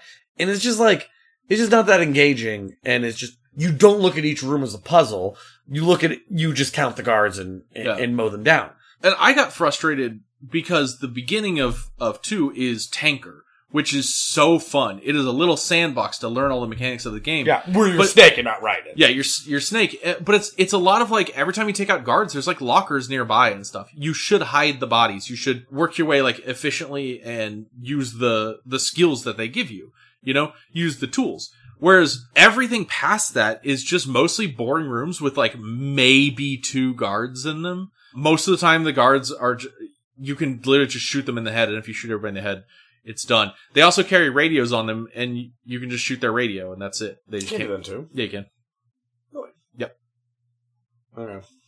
But Guess I should have been doing that. Yeah, but just kidding. It was never a challenge. it's not a that's the thing. It's like not even necessary. You just you just do it sometimes. You know. Oh, half the time the auto aim just goes to the radio anyway. If if you're shooting them from behind, so like the game just devolves into into just like shoot the guys, and it's rare that you ever or encounter you encounter a puzzle or an area where you like even have to move the bodies. And I have a big like Metal Gear pet peeve, which is there's a remake of Metal Gear Solid One for the GameCube called Twin Snakes, and they used the Metal Gear Solid Two combat engine and graphics engine to run it. And I think that game is a hot fucking abomination. yes. the big reason is all the cutscenes show a fundamental misunderstanding of what Metal Gear Solid 1 was about. And, try- and all the cutscenes are trying to make Snake to be like, look at how much of a badass he is. He just kicked a missile out of the air from a helicopter. And you're like, what the fuck? Quentin Tarantino doesn't write action scenes this dumb. what are we doing? But the other issue that I think is maybe not as bad, but is is is definitely just as corrosive to the core experience of what Metal Gear Solid One is, is you have the same controls, and not only is it Metal Gear Solid One or Metal Gear Solid Two, those controls don't even super work in that game. They certainly don't work in a game not designed around it. So now you can first person everything. Every single room in Metal Gear Solid One is just uh, using a silenced weapon and then killing everyone and walking to the next room. Every camera that you're supposed to avoid by using position strategically, or just you trap grenades or something. yeah, trap grenades or whatever. You just aim your gun up and do stuff. So you just spend the whole game with a silent, silent SOCOM, and it just just trivializes everything. There's just no thought. There's no, you know, there are definitely rooms in Metal Gear Solid One on our playthrough that we did together where you're like, oh, I died a couple times in this room. You know, I have to figure this room out. Yeah. right. And it it feels good. You like you like figuring out rooms in one, and that doesn't really happen so much in two. And right when you get to the point of the game, you think that there should be a difficulty spike, and stuff might be more interesting. Uh, gameplay stops happening. Yeah. And like, it's not even an exaggeration. Like, after you fight the Harrier, which I think a lot of people would look at the halfway part, point in the game, there's not a lot of tangible gameplay. No. Like, just not at all. And they give it's you sh- like a shocking lack of yeah, tangible gameplay. they give you so many weapons, and you get to use like none of them really. Yeah, they don't matter. You don't care. Every weapon you care about you get, Assault 1. You get two different assault rifles at the exact same time. Yeah. You get the AK and the M4 at the exact same time, and there is no difference between them. And it's like, why? Why do I just have two assault rifles? And I don't really use either. You don't use them at all. Like the AK can get a silencer. It should be one of the best ga- guns in the game, but by the time you get a silencer, it's right after the Harrier fight. Yep. So where the fuck are you using it? Yep. Everything just dies already. I didn't even get it. I didn't need it. Yeah, yeah. Like, because after you do that, you go talk to Ames, and then you go to the president. And that's the end of the game. Yeah, Because yeah. once you talk to the president, your gameplay is over. Yeah, you have E. Oh god. You then get captured. Yeah. Oh, sorry. You have E. You have E in a vamp fight. It's not very good.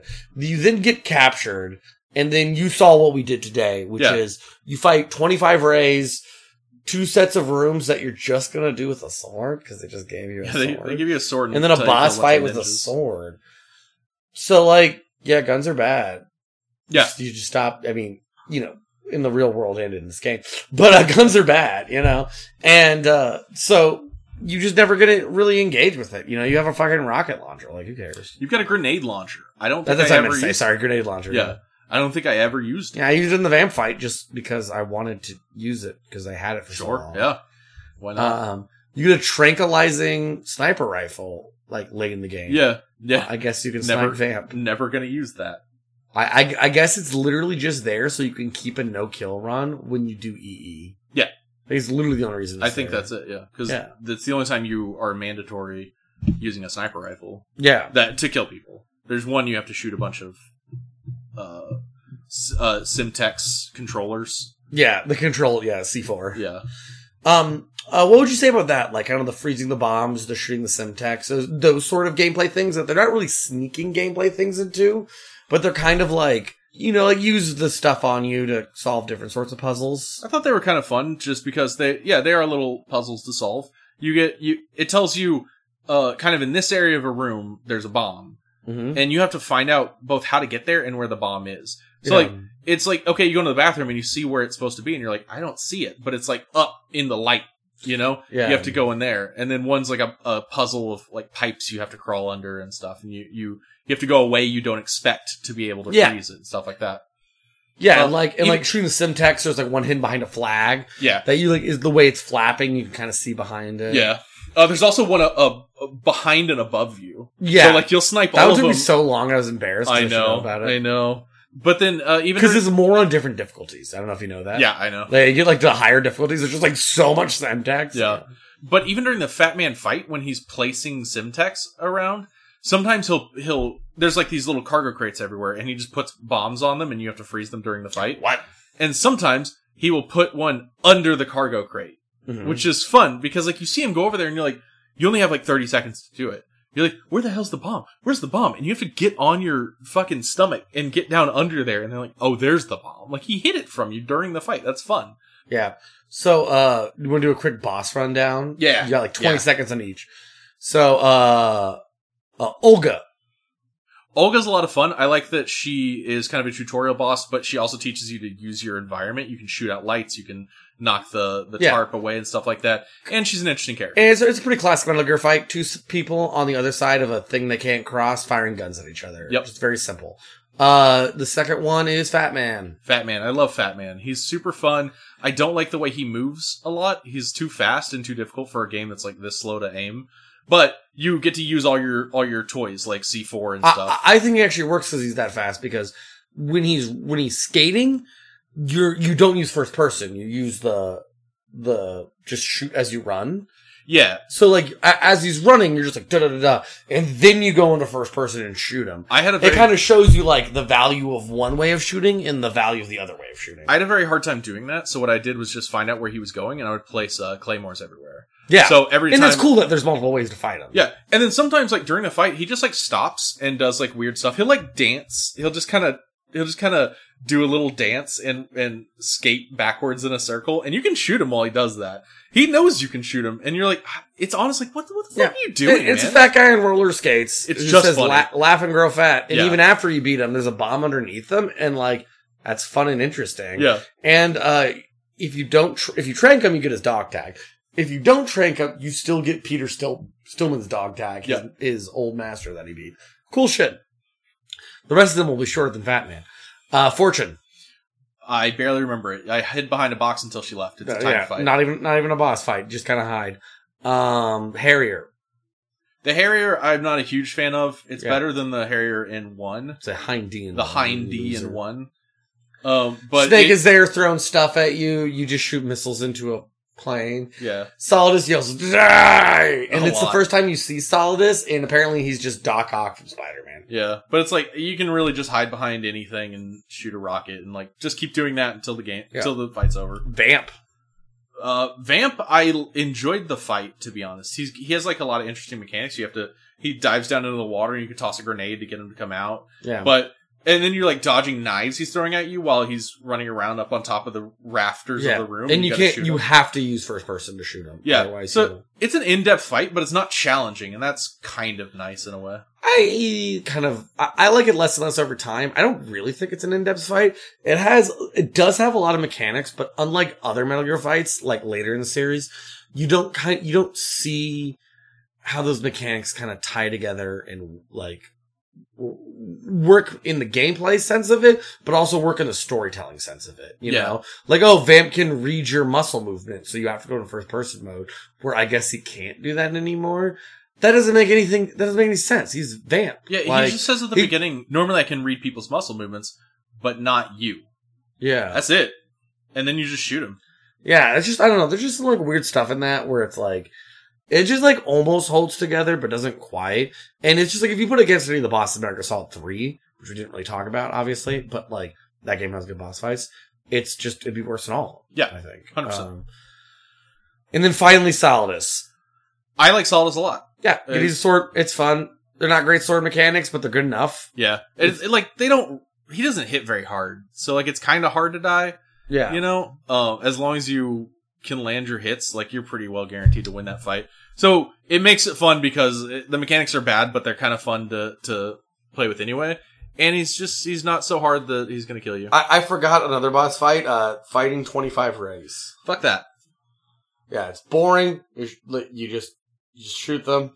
It just takes a long time. Like most of the times you get hit are because you just like don't feel like dodging missiles because this is taking so long. That Exactly. you just want to get your hits in.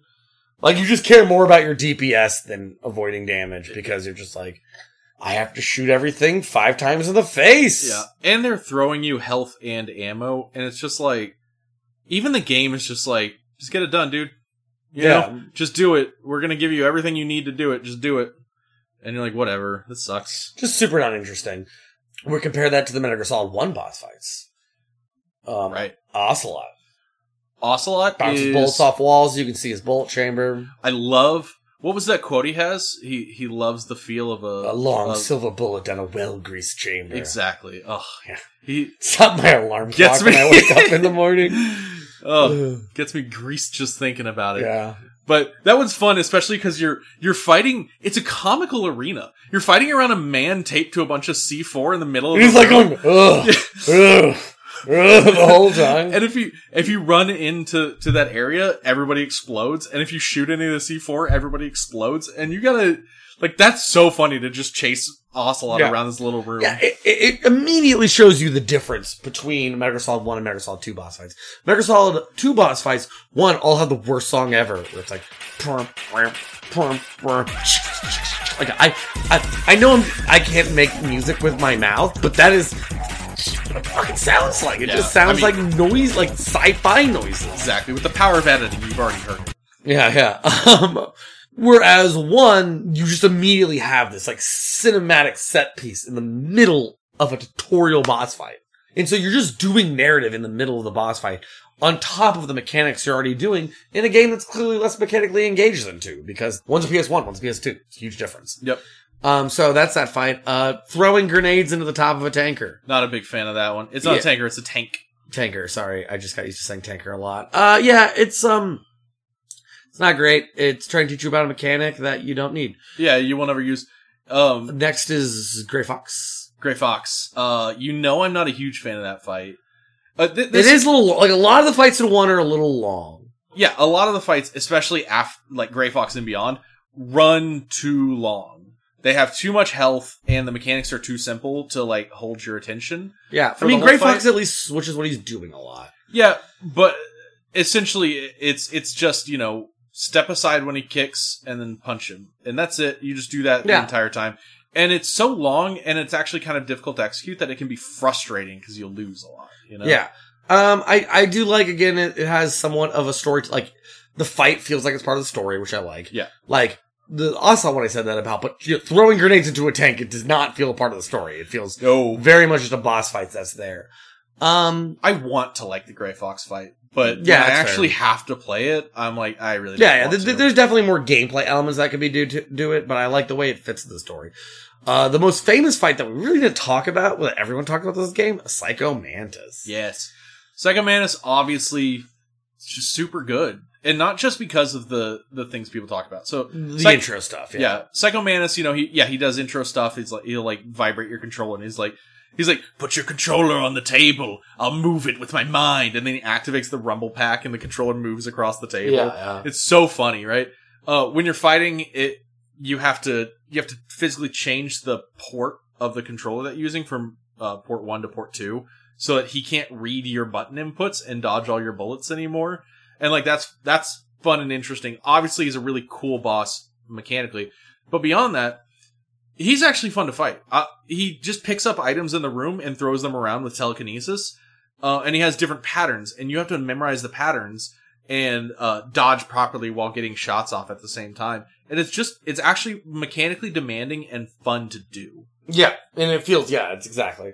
Um, the other thing I'd say about uh Psycho Mantis though is I actually like him less over time because the gimmicky part of the fight gets annoyinger the Yeah. more I've played the game and the gimmick isn't interesting know, anymore. you can't skip those bits. Yeah, because n- not only is he doing, you know, this, you, you know, this uh, meta game joke stuff, I, I don't like every time I fight him having to get off my couch and plug the controller to port one to port two. That might sound like the laziest piece of shit thing you've ever heard, but like, you do that, you get up, go to the couch, the fight starts, and you get ready, and then the screen says Hideo 1 on a, a parody of Yeah, Video, Video 1, One. and the screen's all black, and you just like, just wait. Yeah. You know, and it's just like, I don't know, like it's just, it's just uh, going through games. One of the things I really like is if you skip the cutscenes and you're doing the gameplay, you're not dealing with like a really long, like boss waking up animation. Yeah. You know, or stuff like that. Yeah. But conceptually, looking back, that fight gets like more interesting over time, I think, as we move further and further away from the uh the hardware that made that possible. Yeah. mhm. Right? Because like this is the era when controllers had cords that had to be plugged in. You know? He reads your mind by reading your memory card. And he's like, You like to play Crash Bandicoot, you know? And uh yeah, he makes your controller move by a rumble pack. And uh it's it's funny in the in the remake of it, right? They I think they only use Konami games. uh, maybe so, but like in the remake of, of one, the controllers don't have rumble packs anymore, and he's like, "What? No rumble pack? No, no, it's Metal Gear Solid 4. Is it four? Yeah, yeah, yeah. It's the, four. the, the rumble pack in the GameCube controller. Yeah, yeah. But it's interesting to see like those things have been completely phased out by this point. Mhm. You know, uh, so like that fight could not happen anymore, and that's conceptually interesting to look at. Yeah, uh, that this game also has the when you're fighting the helicopter, someone calls you and says, um, st- basically switch from stereo to mono. Yeah, Um, speaking of which, how does that fight? the helicopter. Yeah, yeah. I don't remember it. What's the helicopter? Hind D. The Hind D? Is that a helicopter? It is a helicopter. I always think of it as as a as a plane, but yeah, it is a helicopter. Uh, that fight I really It's so easy to recognize the difference between helicopters and planes. I know, but I think two has poisoned my mind. Um, It's that, like I'm colorblind. that fight I don't I don't really like. It- yeah, it's another long one. It's Um, way too long. again, I I give it. The, it has a thing that two doesn't have. where it's a story. The fight is storytelling in itself.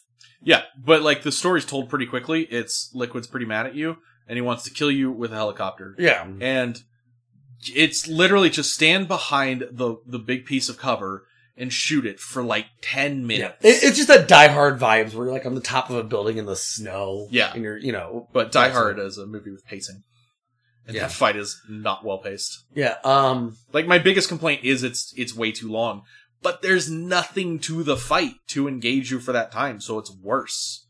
Yeah. Fair enough. Uh, Sniper Wolf, both of them. They're the same fight. Who cares? Uh, the first one, uh, Just I- put them together. They're no different. Well, they're a little different. The first one I don't I don't like nearly as much because you're shooting just down a long hallway. Yeah. and it's way easier for her to snipe snipe you than it is for you to snipe her. Uh, and that's Yeah, your positioning kind of matters a little bit more. yeah, and this is also like your first time using a sniper rifle, so it feels pretty overly difficult. But then when you get into the snowfield, y your options open up a lot, and you get to choose where you want to sit, and uh, you can see her more easily. And I think it's an easier and more engaging fight. Overall, don't really like sniping in that game so much, and especially Sniper Wolf is like super easy because you just kind of track her. Like once you shoot her once, you kind of have her. Yeah. I, again, I, I, I kind of like the storytelling elements of it. Use diazepam like she does to steady Yeah. your nerves. You can see her breath, you know, in the cold when she's behind something, but you Yeah. can't see her to see which area she might come out at. It's pretty simple stuff, but it feels like it creates a tension in you that the game is trying to do. Sometimes you're putting your gun at her and the red dot is over your eyes and you just kind of only see red. Yeah. And like that's cool. It's Yeah. just small, but it's cool, and I like that.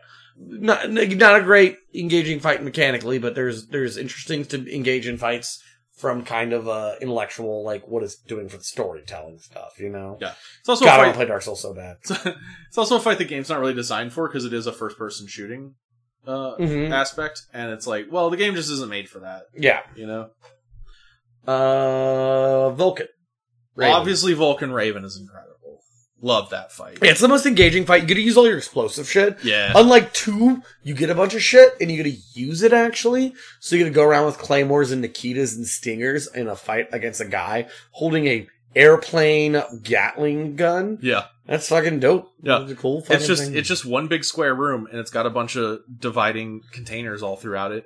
So it's a game of like cat and mouse. You stay away from him while he hunts you through the room, uh, and you you know shoot missiles or leave claymores or something. And the missiles like you can track him with your with your mini map, but the Nikita missile when you're it's a missile that you control its direction, Mhm. but it the mini map doesn't move with the missile. So once you once you fire and the missile starts moving, you just have to kind of know where you're going. You know, because you can't use your mini map like you do when you normally run around. Yeah. And uh, lastly, uh, the three liquid fights. You got Rex fighting on the roof. I don't know if you want to cut the car chase. I, we should. All right. So Rex is a challenging fight that I tend to lose a lot at, and I don't like it for that reason. But it's not a terribly designed fight. Yeah, it it, kind of has the whole thing where it's like each thing he uses requires you to go to a different zone, like close, Yeah. medium, far away, far away. Yeah. And so you respond to that by going figuring out where to be, and then it's just kind of firing stingers at him. But it it feels frantic in a way that like the other stinger missile fights don't feel that way. Yeah. We've we've there's four stinger missile fights, like two against airplanes. You just shoot things out of the sky. Yeah. And then we just did the Ray fight, which is like so much worse than that Rex fight. Yeah. That Ray fight is garbage. Yeah. And it doesn't have the same thing where you're kind of like disengaging. It's just fucking with the- boring. Yeah, and you just like, even if there is like a go close for this and don't go close for this, you're kind of like, okay, just taking a lot of the damage. Yeah. And a lot of the stuff that the Rays do don't really hit you a lot because, um, they can't, because there's three of them, they can't make it that hard. Exactly. So they have to make everything kind of be bad at hitting you. And it's just, it's just, it's just lazy and bad. Yeah. And Uh, yeah, the the Rex fight, I think it is pretty hard to understand. Like the game isn't really designed for combat, and that fight requires a lot of combat. Yeah. And I think for those reasons, like mechanically, it doesn't work super well, and I, it frustrates me because I have a hard time executing the plan that I have. Yeah. You know? Yeah, that's fair. Um, and then the, That's the PS1 for you though. yeah, it Metal Gear Solid 2 has less of an excuse than that. I will say that. pretty much none. Um, then there's the uh, the fist fight on top of Rex, and that's pretty fun. I think it's just. I mean, it's just a straight up fist fight with uh with Liquid, but Liquid has some bullshit. But it, I found Yeah, he's the bull rush. Get his shoulders down, run He- at you. You're like, he- I just take damage. he has the bull rush, but also it's like sometimes you're like, oh, that uh, my attack missed, and he hit me for it, and stuff like that. And you don't, you can't recover health or anything, so it's like all your mistakes count against you. But I found, even though I lost that fight a bunch, I found the more times I did it, the more I understood the signals that they were sending me, and it's actually a fairly well designed fight. You just Yeah. probably have to do it more than a few times. Yeah, and and that, and I think that's impressive for a clearly really undeveloped hand to hand combat system. Yeah. I, I had to find out.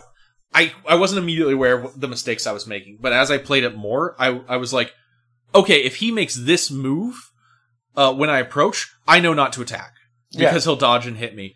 I know I have to put my body like, like right up close to him because if I'm too far away, I'll go, I'll go punch, punch, kick, but my punches will knock him too far away. My kick will miss and he'll hit me. That kind of thing, you know? Yeah, yeah. Um, and always just look out for bull And, rush. and, and that's interesting too because like that's all you have is you have a punch button, and it goes punch punch kick. The if you stop pressing it over and over again, it restarts in the beginning, yeah. and that's it. That's all the mechanics you have of control over your moveset. Yeah, so it's interesting they made actually a somewhat mechanically diverse fight for it. And then finally, uh, you know, we're chasing. Yeah, that sucks. It's it's That's it. We're done. you. It's a turret section, and you can't refill your health, and it's incredibly hard to aim the turret. Like you just don't really see where you're aiming. yeah, you just can't tell, and you've just got to you've got to kill a bunch of dudes, and and people are shooting at you constantly. There's just nothing you can do about it. So you just kind of win if you're lucky enough to win. Yeah. on the back of all that, this isn't a boss fight, but there's a room of tons and tons of stairs. You just have to run upstairs for like five minutes. And dudes are chasing you and shooting you. And dudes are in front of you sometimes and shooting you. And you have an assault rifle and a will to move forward. Yeah. Nothing else. I made you play that room. I don't. I don't mind that room. I hate it. It's so bad because it adds nothing, in my opinion. This game is not about combat, so making me run up a, a seemingly infinite flight of stairs just filled with dudes with a bad combat engine, that sucks. I just don't like it at all. As someone who did all the VR missions uh, for Metal Gear Solid One, I actually kind of enjoy engaging with the combat. It's really simple. It knows what it's trying to do, even though it's simple, and it does it. And I like that about the combat. I- Is what it's trying to do run and gun? Yeah. Uh, Really? It's yeah. It's the the auto aims. So in throughout the whole uh, early part of the series, one, two, and three, it will auto aim in your third person mode. Yeah. And they want you to use that more than they want you to use first person. They want you to be able to move and shoot when you're shooting, and they want first person to be kind of a, a element of stealth. And it is just like it is enjoyable enough to just kind of I don't need to aim my gun. That's not why I'm doing it. Is I just need to know to use the right gun in the right scenario when things are in front of me. You know? And most of the time, if a bunch of things are in front of you, you already lost. You're playing Metal Gear. Yeah. Right? It's just gonna surround you and kill you, right? But when, you know, three people come in and you just kind of run your FAMAS back and forth, your machine gun basically, just do an arc across in front of you and it just wipes out people inst- instantly. I don't know. Like it just, I think it works with the story and the narrative and it's not, not fun to do. Like when you're going through those stairs, you just end up with a body count at the end of it. I mean, yeah. Right? And it feels like that. Like you just run up and you're just machine gunning people down really seamlessly. Like you're not you. It's one of the few times in the game you're not using a SOCOM. And I, I don't mean just for Metal Gear Solid One. For most all three, one, two, and three Metal Gear Solid, just use a handgun the whole time. I just don't find it seamless because the problem is it's really hard to like just turn around and there's no defense against just getting shot except shoot first. That Yeah. game is not designed to do those stairs. There's people off screen in front of you. There's people in the dark. There's people behind you and you have to deal with all of them with a limited health supply and it's possible you just you sort of can't do it, you know? Like it's more than likely you do those stairs more You- than once. Yeah, but you definitely get uh, like the other. I, I think a good way of saying if a mechanic actually is working is if you get better at it every time, and you certainly get better at the stairs every time. Yeah, but that's kind of just memorizing placement stuff. Uh, the mechanic doesn't improve. Like you don't get better at shooting; you just get better at knowing yeah, where the guards do. are. I disagree. You definitely do. I've done it. I didn't, Uh, you did not do it this time and recently, but I have done it. Like Yeah. I know, I know what it, I know what it does, and I know how the mechanic works. But you definitely get better at shooting. Is the way you play the game. Like that's just. I think that's that, that's pretty provable. There's little things like when you pull out your gun and you see where it aims. You know that because you moved, it aimed at the thing that you wanted to do. And then as you get better, you realize how long you need to hold the button for shooting to know it's lethal, right? And you tend to just get better at it, right? You tend to become slightly quicker with your motions, right? Where even though you're turning around, you see when the auto aim starts to happen because your character shifts their shoulders in an unnatural way.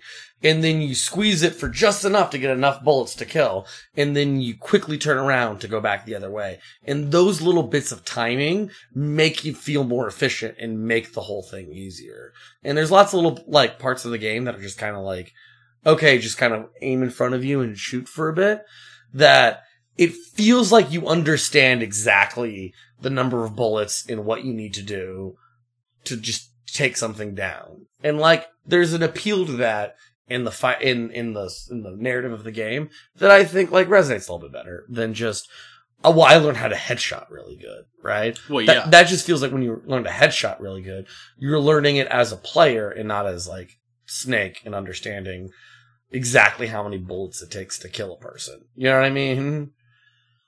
Yeah, I'm not saying you can't get better at shooting. Period. Mhm. Right? Because you're right. There, there's little, there's little, there's little tips and tells uh, in in shooting. What I'm saying is like that style of run and gun is only there. Like the the things you learn there aren't really transferable Yeah. outside of that room, which makes it maybe a thing you could get better at, but it's sort of pointless. Well, that, that's kind of a Kojima thing as a whole. Like you'll have a you'll have a game where he has a base thing that he explores a lot, but in every game he kind of has these sections that are like you're only doing this skill here. Like I was talking about that earlier with Metal Gear Solid 2 with like the Semtex and the looking for bomb section stuff. You know what I mean? This is a sort of puzzle that is not going to be at B throughout the rest of the game. Even dumb shit like uh, we have an infinite ammo section in Metal Gear Solid 3.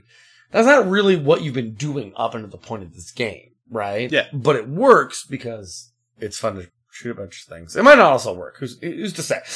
Um, it works better in that game. yeah, it works better in that game. And like maybe that, that like It's that's like- kind of an interesting comparison because Metal Gear Solid One does the same thing, except for you're on the turret of a truck. I was gonna say. but it's a, it's it's an unfamiliar gun.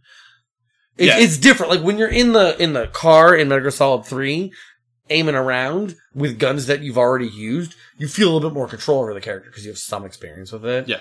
Um, versus a turret you've never used before. And I mean, just graphically, you can see what you're doing better. You know. yeah, The- that, the- that's a big thing. It's just PS One. in yeah in one you don't see your bullets or anything so like the turret is you can only see where the bullets are landing and only Mhm. kinda because you're moving so it's like where your bullets are landing is not just telling you where you're shooting it's it's a mess But like th- that same thing happens in two in the tanker, but it's different, right? Is in tanker you have a section where it's just a big long hallway where people come at you, yeah and it's just like here's a here's a murder practice, and it's not you don't really ever do that again. Like No. as writing, you're never just like like the one time you have to kill a bunch of people, they you don't have to, but they just gave you a sword, yeah they give you a sword you know, and you want to use it because little do you might not know they're never gonna let you like that's the end of the game. yeah Use a sword now or don't enjoy sword. do not But yeah, I don't know. It's it's it's it's somewhat interesting. The kind of in these spy games to always have a section where they're like, now you have to murder people. Yeah. You know, and in Metal Gear Solid, it works a little bit better in Metal Gear Solid 2, even though I think most of the thematic stuff doesn't work better. But uh, one of the things they do in 2 is they make killing look more graphic, right? Yeah. Because they can yeah right? So like you'll shoot someone in first person mode and you see blood fly in your camera, or you sneak up right behind them and you shoot it and you just see like a spurt of blood come out the front of their face. Yeah. and it it just makes you think more about the fact that you're sneaking up behind people and blowing their fucking brains out. So I don't know. I mean, I think that's kind of an interesting storytelling element too. yeah it really is interesting but I, I don't think they they're really like making a statement with it. But it is interesting if you want to read more into it. you know? Yeah. I, I would like to think so because the way Kojima has been making games up until this point. Yeah, it's distinctly kind of always, possible. You know, always focusing on how being a soldier is, you know, kind of bad. So sometimes with Kojima, it's hard to know what's intended and what you're reading into because usually what's intended he is so explicit and open about. Mhm. You know, um, but like there's plenty of stuff he doesn't tell you about. He's just he just makes hyper complicated games. And, and the thing he does a lot too, right, is he has stuff that he thinks is genuinely interesting and believes, and there's stuff that he's like, "This is funny. I, I like funny things." Yeah, that's the other thing. right. And so sometimes, like, someone comically dying can be done in a funny way, you know, and he gets that, even if he's not pro violence. There's a way to have a death that speaks to you know the humor, the humor, the humorous. Uh, okay, cut this. There's a way to kill people that speaks to the humor in the situation. Another thing in one is you do get captured at some point, and you get strapped to a torture chair in which you have to mash the triangle button while they torture you to not die. That is hard to do. It is not hard for everyone. It's something, at, at least on a normal difficulty, I can handle just fine. But there's a lot of people that aren't going to be able to do that. And I always wonder about the value of that kind of thing because it comes back again in four. Like you're you have a snake crawling through a, a tunnel full of microwaves that are like cooking him, and you have to constantly tap triangle to make him move forward as he like as he just dies in this microwave tunnel. Uh, and it hurts you because you got to do it a lot, and your arm starts to hurt while you do it. And it's interesting because like that's one way of engaging the player physically with the game that they're playing. It's literally so insane that that's actually the best scene part of gameplay of all. of Oh, I know. before. I know. I think it's literally the best gameplay in the whole game. It probably is, but it's also. I mean, th- this was 2001, and people weren't talking. People weren't really thinking about these kind of things. But like, it's also you know a really ableist way to make a Yeah. video game. So there's like, I, w- I I just sort of passively wonder how many people tried to play Metal Gear Solid One and had to stop there. I don't know if that number is high or not, but like, it's got to be somebody at least, right? Yeah, and it gets it gets worse in later games. It's interesting too because they literally say, "And don't try to use a turbo controller," and I think they block it. Yeah, I'm It- not. it- I'm, I'm I- not. I'm almost certain that if you use a turbo, it just kills you or something. Yeah, so like, which those sorts of things exist to help people who Yeah, can't do those. They're sorts of not. things. They're not just cheat devices. They're enabling people to play games. Yeah, it's like this goes into certain things about like should we all games have button remapping and crap like that. Yeah. Yes, but Yeah. be- beyond that, yeah, I just I just kind of wanted to put it out passively, like the things that because if you play that game on like a super hard mode, most most people won't be able to hit hit the triangles enough to live. But there's there's probably not a small section of people that can't do it in the first place, and that's something to think about. Even if you think that uh, section is good, like I like the fact that it does connect you to physically playing the game, but at the same time, I don't like the fact that that will be difficult for some players. Uh, I'm extra bitter about this because I'm look. I'm not a fast button presser. I've never been a fast button presser. The one, the one pressing buttons fast in one is still a joke. Like I, even though I'm not fast pressing buttons, I can do it easily. Yeah. I tried a long time ago to beat the hardest difficulty, European Extreme in two, and there's a part where Solidus chokes you. It literally takes this long. Okay, so Solidus is choking us. That's the sound of someone pressing a button. it's incredible. Being I cannot believe this. is- This is phenomenal. Yeah, this is the this is the YouTube we're watching right now. I have not I have not seen this YouTube. This guy he's switched the finger he's used to tap multiple times already. He's switching arms because his arms are getting tired. Yeah. Oh, it's getting lower. It's getting lower. Oh, your oxygen's just running out. How how is how is your hand doing? He's still choking you. I, I literally can't believe it lasts this long. yeah, check your check your timestamps on the on the cast right now. Oh, guy's losing health. Losing health. Losing health. Oh god, he's struggling. Oh, you can you can hear the tap slowing down. No, his Oh my god, he's so low. Go, man, go! No! It No. literally went away! Oh my god. Wow, he has no health bar left. That was incredible. That was literally the fastest I've ever seen someone tap, and it went down to the wire. Yeah, so that's literally like one. yeah, so that's literally like a full minute or more of just tapping a button. Yeah, and I had to stop my European extra- extreme run because of it. You know what happens after you beat that tapping? The final boss. Yeah. I literally stopped the hard stuff with the final boss because I couldn't press triangle fast enough. And that just happens like mid cutscene. Like, and I, I was going online being like, do you have any tips for dealing with it? And the thing I kept seeing was, try a spoon. What the fuck does that mean?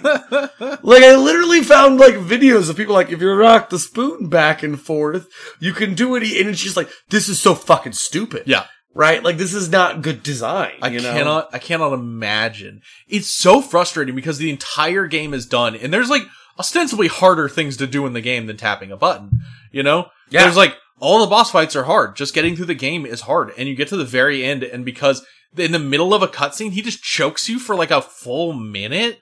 Yeah. And it has no bearing on the story or anything. It's not even significant that he does it. He just does it casually for no Yeah, reason. and like even if you're really good and you could like if you just have fucking poundy hands and you couldn't beat it, if you were playing that on your run, you'd be like, "Oh yeah, I have to spend a minute being bored." yeah. Right? Like no one feels good about that. It's not it's not engaging gameplay. Yeah, it's it's absolute garbage and should not exist. So one thing I'm kind of shocked that like whatever hour into the cast we haven't um really thought too much about everything to do with Raiden. He's a character in two. Is he? He's the main character in two. Arguably. Nope. I mean, he is the main yeah. but It's usually pretty easy to arguably- find out the main character in a video game. ar- It's the one you control the most in general. Yeah, I mean, Raiden. Ugh. So, like, there's a couple of things. Like, there's kind of a lot of, like, what comes to soon be effeminate jokes that lead into a lot of gay jokes in and outside of the game. Yeah. You know, things around the game. Which isn't super great, uh, but it like pissed off a lot of people because they wanted it to be Snake, but then it's just this kind of joke character, right? Yeah. But like he's also like he's like straight up annoying on purpose. But like that doesn't mean it's good to make him annoying just because it was on purpose, you know? Like one of the first scenes is like, you know, Raiden. You will log into the no the node and then you'll get a map you can look at. And he's like, Did you say nerd? Did you say nerd? Like, what the fuck are you? No, no idea. What was that? That was weird. You know? And like early, I get it. He's supposed to be a proxy for the player, right? And it's supposed to be kind of about when you start a game, you think you're tough shit, but you haven't played this game yet. You have to learn this world, learn how to be, how an actual, the actual game, how to be good. And Raiden the whole time is like, I played VR mission 63, VR mission 154 Yeah. that simulate real life experiences. So I know that I can do this and stuff like Yeah, that. it's you really know? Kojima poking fun at, at at the gamers in general. you Yeah. know? it's like, oh, you've only played simulations of combat. You don't know what real combat is. Yeah, and it's just like, but th- there's like a question we ask is like, what is the value of this story when so much of what the character does is either one, be like pretty offensive, you know Yeah. what I mean, in a lot of ways, uh, but two, uh, just be actively annoying. Yeah, You know what I mean? Like, in, in not a super fun way. Like, I like a lot of annoying characters in games because they can be funny. Like, I like Rose, the, the girlfriend talking to Raiden, because it's so funny in the middle of a nuclear defense mission to be like, do you not know it's our anniversary tomorrow? And him not picking up on it. yeah. Like you're you're trying to save the president, and she's like, Raiden, remember that time I went into your room and you just didn't have like any posters on the wall. yeah. You just it's like you didn't even live there. And Ryan's like, I am busy. yeah. It's incredibly funny to to have Rose along for the ride because Raiden is just he's so awkward to begin with, and to put to put a girlfriend in there just makes it ten times more Yeah. awkward. And, and, and this this character feels like this whole sort of weird enigma, but then at the end of the game, they're just kind of like, "Actually, you were a child soldier," and he's like, "I just remembered all of it." it really does do that. yeah, He's like, oh yeah, I was that. And it's like you didn't. There was no uh, memory loss Yeah. moment. There was no amnesia. We he just ca- yeah. forgot. We used I to call you. Jack the Ripper and put gunpowder in your food. God, they really do just start calling him Jack the Ripper at the end. Yeah, his girlfriend's crying. And Yeah. he's just like, he's like, I saw atrocities. and she's like, oh god, Please stop. I'm so sad, but also shortly will be revealed to not maybe being real. Yeah. It's still unclear. It's super unclear. Here's the thing. She calls him, or sorry, the colonel calls and he's like, Raiden, turn the game off right now. This is when he's, he's, uh, malfunctioning because he's a robot. And Rose pops in on the same codec and is like, you'll hurt your eyes sitting so close to the TV. And then a few minutes later, Rose calls and is like, Raiden, I have to tell you, I was a spy this whole time and our relationship was fake. And Raiden's like, what? Why are you doing this? And it's like, you know, she's a robot, right? Like, you figured that out earlier when they were both doing the robot stuff. but like, apparently that stuff, she also, at the, at the very end of the call, she's like, she's like, there's a bird, you know, as like a robot voice shuts down and she says, I'm pregnant. But that turns out to be true. But even after that, she does call again. Like her and Colonel trade off, uh, talking, talking shop with, uh, Raiden later, just openly as the Patriot GW. And Yeah. then Rose shows up in human form after everything, and she is pregnant. It is impossible to tell what Rose was real and what Rose wasn't, and if Raiden has been fucking a robot this whole time. Yeah, no, I'm still confused about that. I'm This is exactly the fucking. I know I reference this a lot to you outside the cast, but I think everyone needs to think about it. There's a Doctor Who episode with Matt Smith, yeah. and the Rory, I want to say. is is dating Karen Gillan's character, and he's a part of the show, and he turns into a plastic Roman centurion to guard a box, As you do. and then like they solve the plot through straight up nonsense. And then for the rest of the show, you're like, are you a plastic soldier still? Yeah. Like, what is going on with Rory? You know what I mean? And then I read online one day on Wikipedia, it's like, no, they restarted the Big Bang and he got rebooted. And you're like, well, that's the dumbest fucking thing I've ever heard. I'm so glad you're done running that show, Steven Moffat. Fuck you. But, uh, Yeah, Russell T Davies is coming back. Yeah. I'm I'm excited to like my favorite show again. Yeah. But it's exactly how I feel about uh, Rose. I'm like, are you still a robot? Are you made of plastic? Yeah. Like, what are the rules? Don't worry, she'll never come back. She is your main codec person in Metal Gear Solid 4. No.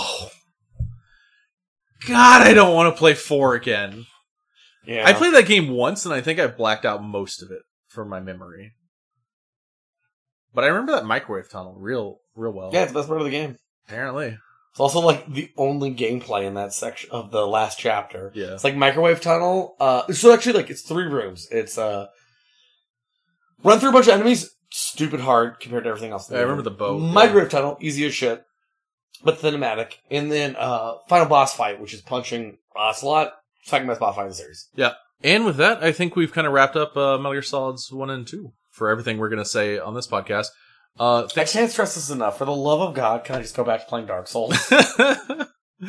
Thanks everybody for listening. Um, l- listen to us, listen to our other podcasts, uh, our other episodes, not our other, like we don't have other podcasts. Um, Yet. um, listen to the garages and, uh, play Metal Gear Solids 1 and 2 because for whatever problems they have, they're both really good and should be thought about. Next Just month, play one. I mean, yeah, just play, if you gotta pick one, just play one. Yeah, just play one and three. Um, And then if you want more, keep going. Uh, next month we're are, we're gonna do uh, something a little different. We're not gonna be playing a game specifically. We're gonna be talking about a particular problem in in gaming, a philosophical problem in many ways, in which we live kind of in a in an era of what I call release now and update later mentality for creating games. Uh, but we want to talk about in general what is the value of updating games as a whole, and what is it what does it mean to like change a work of art as uh, after it's been released into the world. So uh, look forward to that. I think we're going to have a lot of fun with it. We're going to talk about a bunch of different games. It's going to be very fun. So thanks for listening. When you gotta fight gods,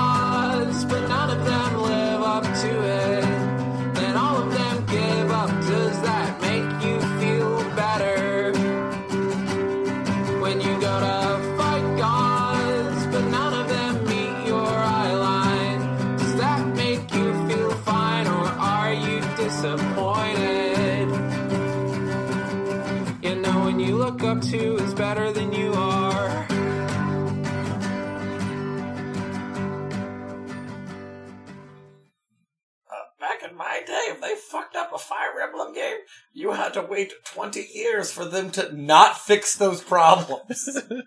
Still your day, huh? or, you know, it's just a Dragon Quest and there's no problems from the beginning. exactly the way you should do it. All right. Th- once again, thanks for listening. wait, one more, one more, one more. Uh, or finally, there's the Dark Souls. All the problems that exist, we've all gotten Stockholm syndrome and have just Hey. agreed that they were always meant to be that It's way. not a problem, it's a feature, right? Yeah. There's that, that little, that little square, uh, in Blighttown that is a death plane that you can just walk onto. That's just Blighttown. It just sucks there and you accept it like a man. Keep the frame rate. Hashtag keep the frame rate. Oh fuck. Bye. the Snyder cut.